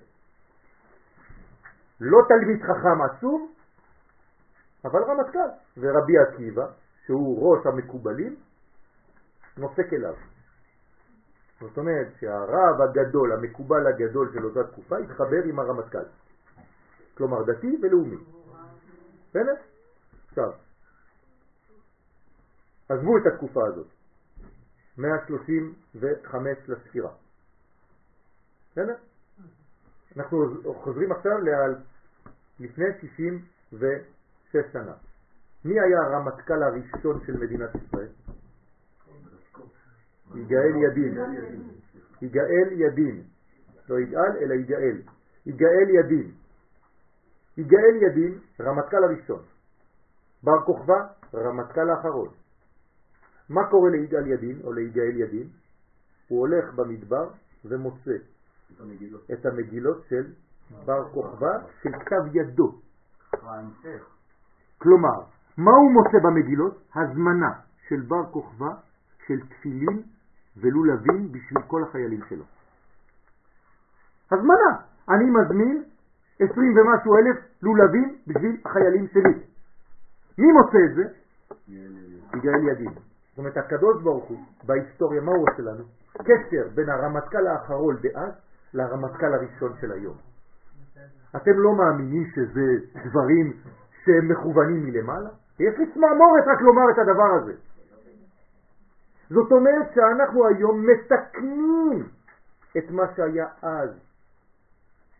צבא ההגנה לישראל של היום הוא תיקון לכל המוות של אותם תלמידים שלא נהגו כבוד זה לזה והיום כן נוהגים כבוד זה לזה. ולכן ברוך השם יש לנו את הצבא שיש לנו, בלי עין הרע. זאת אומרת שאנחנו היום במגמה של תיקון. לא לראות הכל זוועתי והכל מקולקל והכל לא יודע מה, תפסיקו עם זה. אז אנחנו צריכים להאמין שאנחנו בתקומה לאומית ובעזרת השם יקומו רבנים אמיצים, אמיצי כוח, שיגידו, רבותיי, הגיע הזמן לשנות את המדרגות. זמן האבל הזה כבר פסה, צריך עכשיו לעבור לשלב חדש. בשביל זה צריך עכשיו מדרגה של רבנים אמיצים שהם קובעי הלכה ופושעי הלכה. אבל צריך להתפלל בהגדה, בשביל זה. אבל בהגדה של פסח, כן. זה לא הרבנים שעושים את זה, זה התלמידים של הרבנים. נכון. זאת אומרת שזה יוביל, ככה זה עובד, תמיד. תמיד זה עובד ככה. אומרים לרבנים, זה לא רק התלמידים. הגיע הזמן של נכון, קריאה שלמה, תפסיקו נכון. לדבר, נכון. תתחילו נכון. לה- לפעול. תמיד זה העם. העם מתחיל ראשון בהבנה, כי הוא נביא. אחרי זה התלמידים מבינים, ואחרי זה זה גם מגיע לרבנים בסוף. כלומר, הרבנים תמיד מג- מגיעים בסוף. העם מתחיל. אני אומר לכם, זה לא סתם שטויות, זה פרדוקס, אבל זה ככה זה עובד. מה שעושה העם, בסוף הרבנים אומרים, טוב, אני צריך לקבוע הלכה עכשיו, כי כולם כבר עושים. אה? ככה זה הפעולה, אז לא צריך לפחד. זה הבניין שלנו. אבל אנחנו בתקומה, ולא חז ושלום לראות את הדברים בשליליות, אלא בחיוביות. וכמה שאפשר יותר להכניס לעצמכם שמחה אמיתית, לא בגלל שאנחנו סתם לומדים בשיעור. בעזרת השם צריך להכניס לעצמנו כל אחד עם כל מה שקורה. אנחנו חייבים להיכנס לשם, אם לא, אנחנו בוגדים בטוב של הקדוש ברוך הוא. לא מכירים תודה. אני רוצה להיות בתודה שבתודה, הוד שבהוד. אז בעזרת השם נעשה ונצליח, וככל שנעשה ונתבגר ונשכלל את ההודיה הזאת, הקדוש ברוך הוא יצליח דרכנו, יעביר דרכנו את האור, לא בשביל עצמנו, אלא בשביל גילוי מלכותו בעולם. דרכי, אם זה עובר דרכי, למה לא? בעזרת השם. אני מאושר בגלל שאני רוצה להיות מאשר גם אני. שבת, שלום ומבורך.